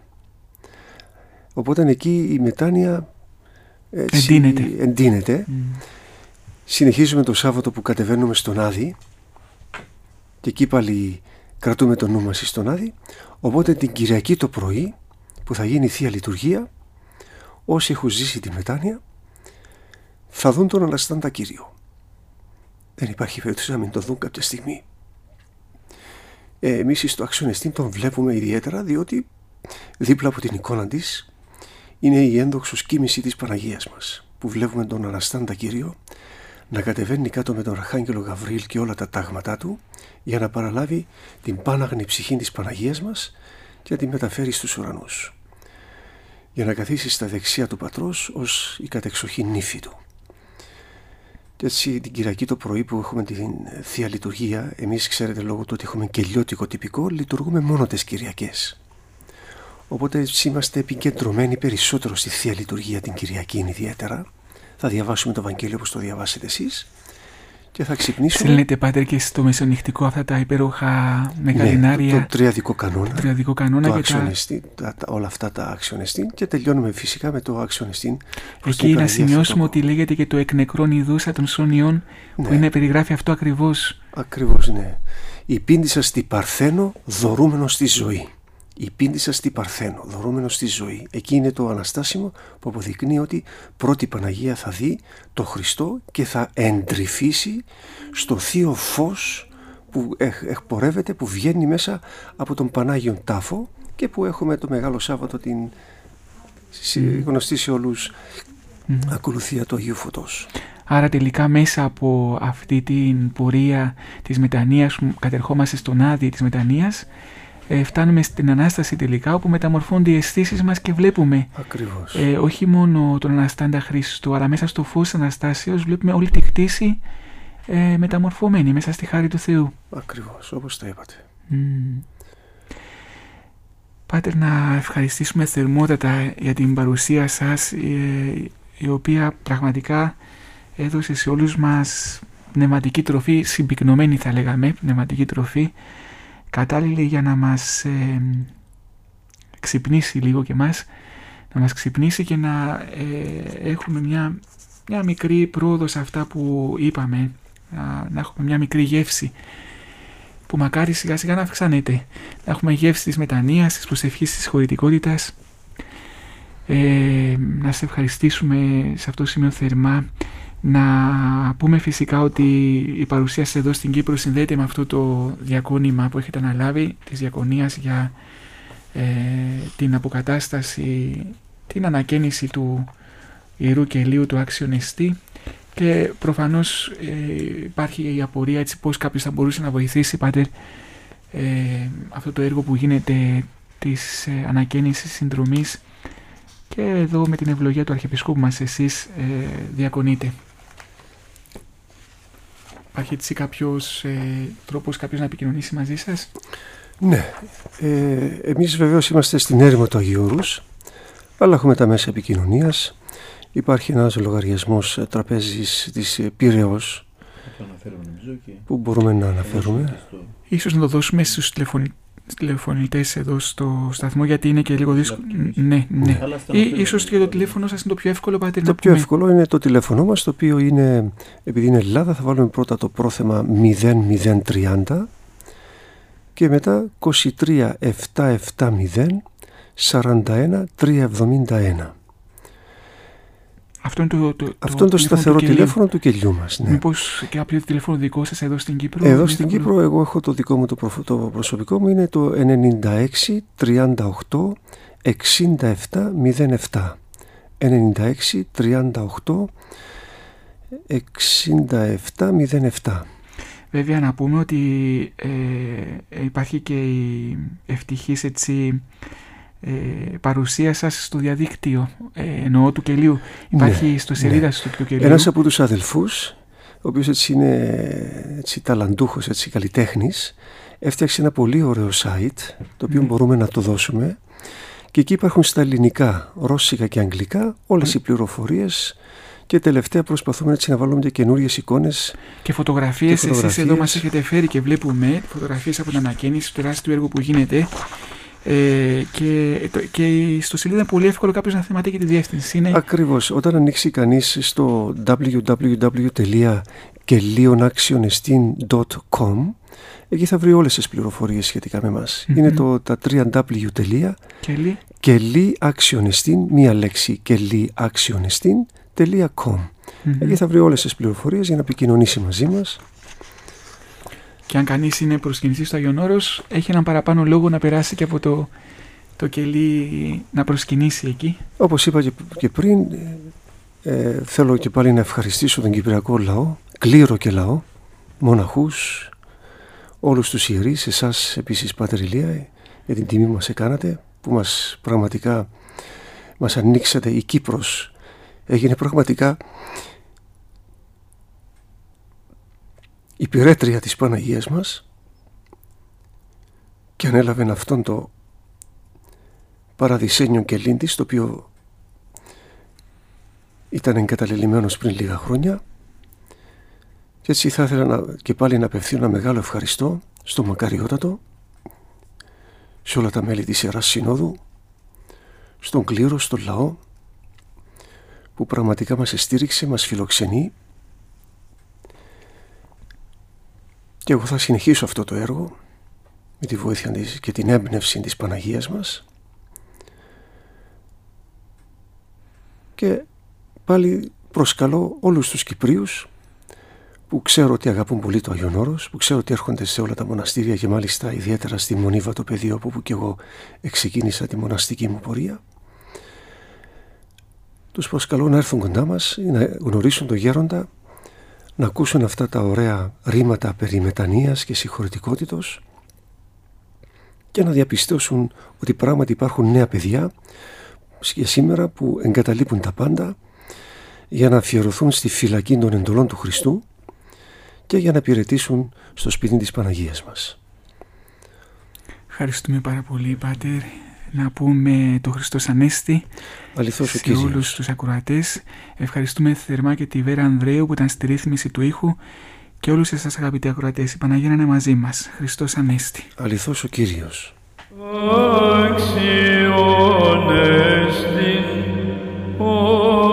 Amen.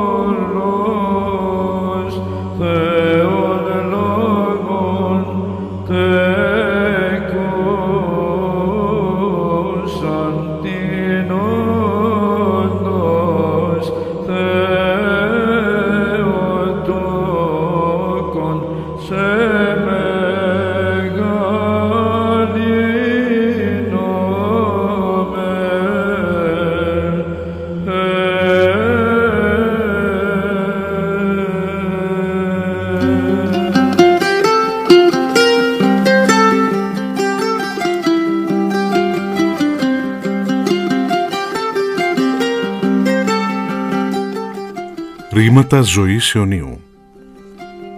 Σπουδή στο Ευαγγελικό και Αποστολικό Ανάγνωσμα της Κυριακής. Με τους θεολόγους Πατέρα Ηλία Κουτραφούρη και Βίκτορα Στέλιου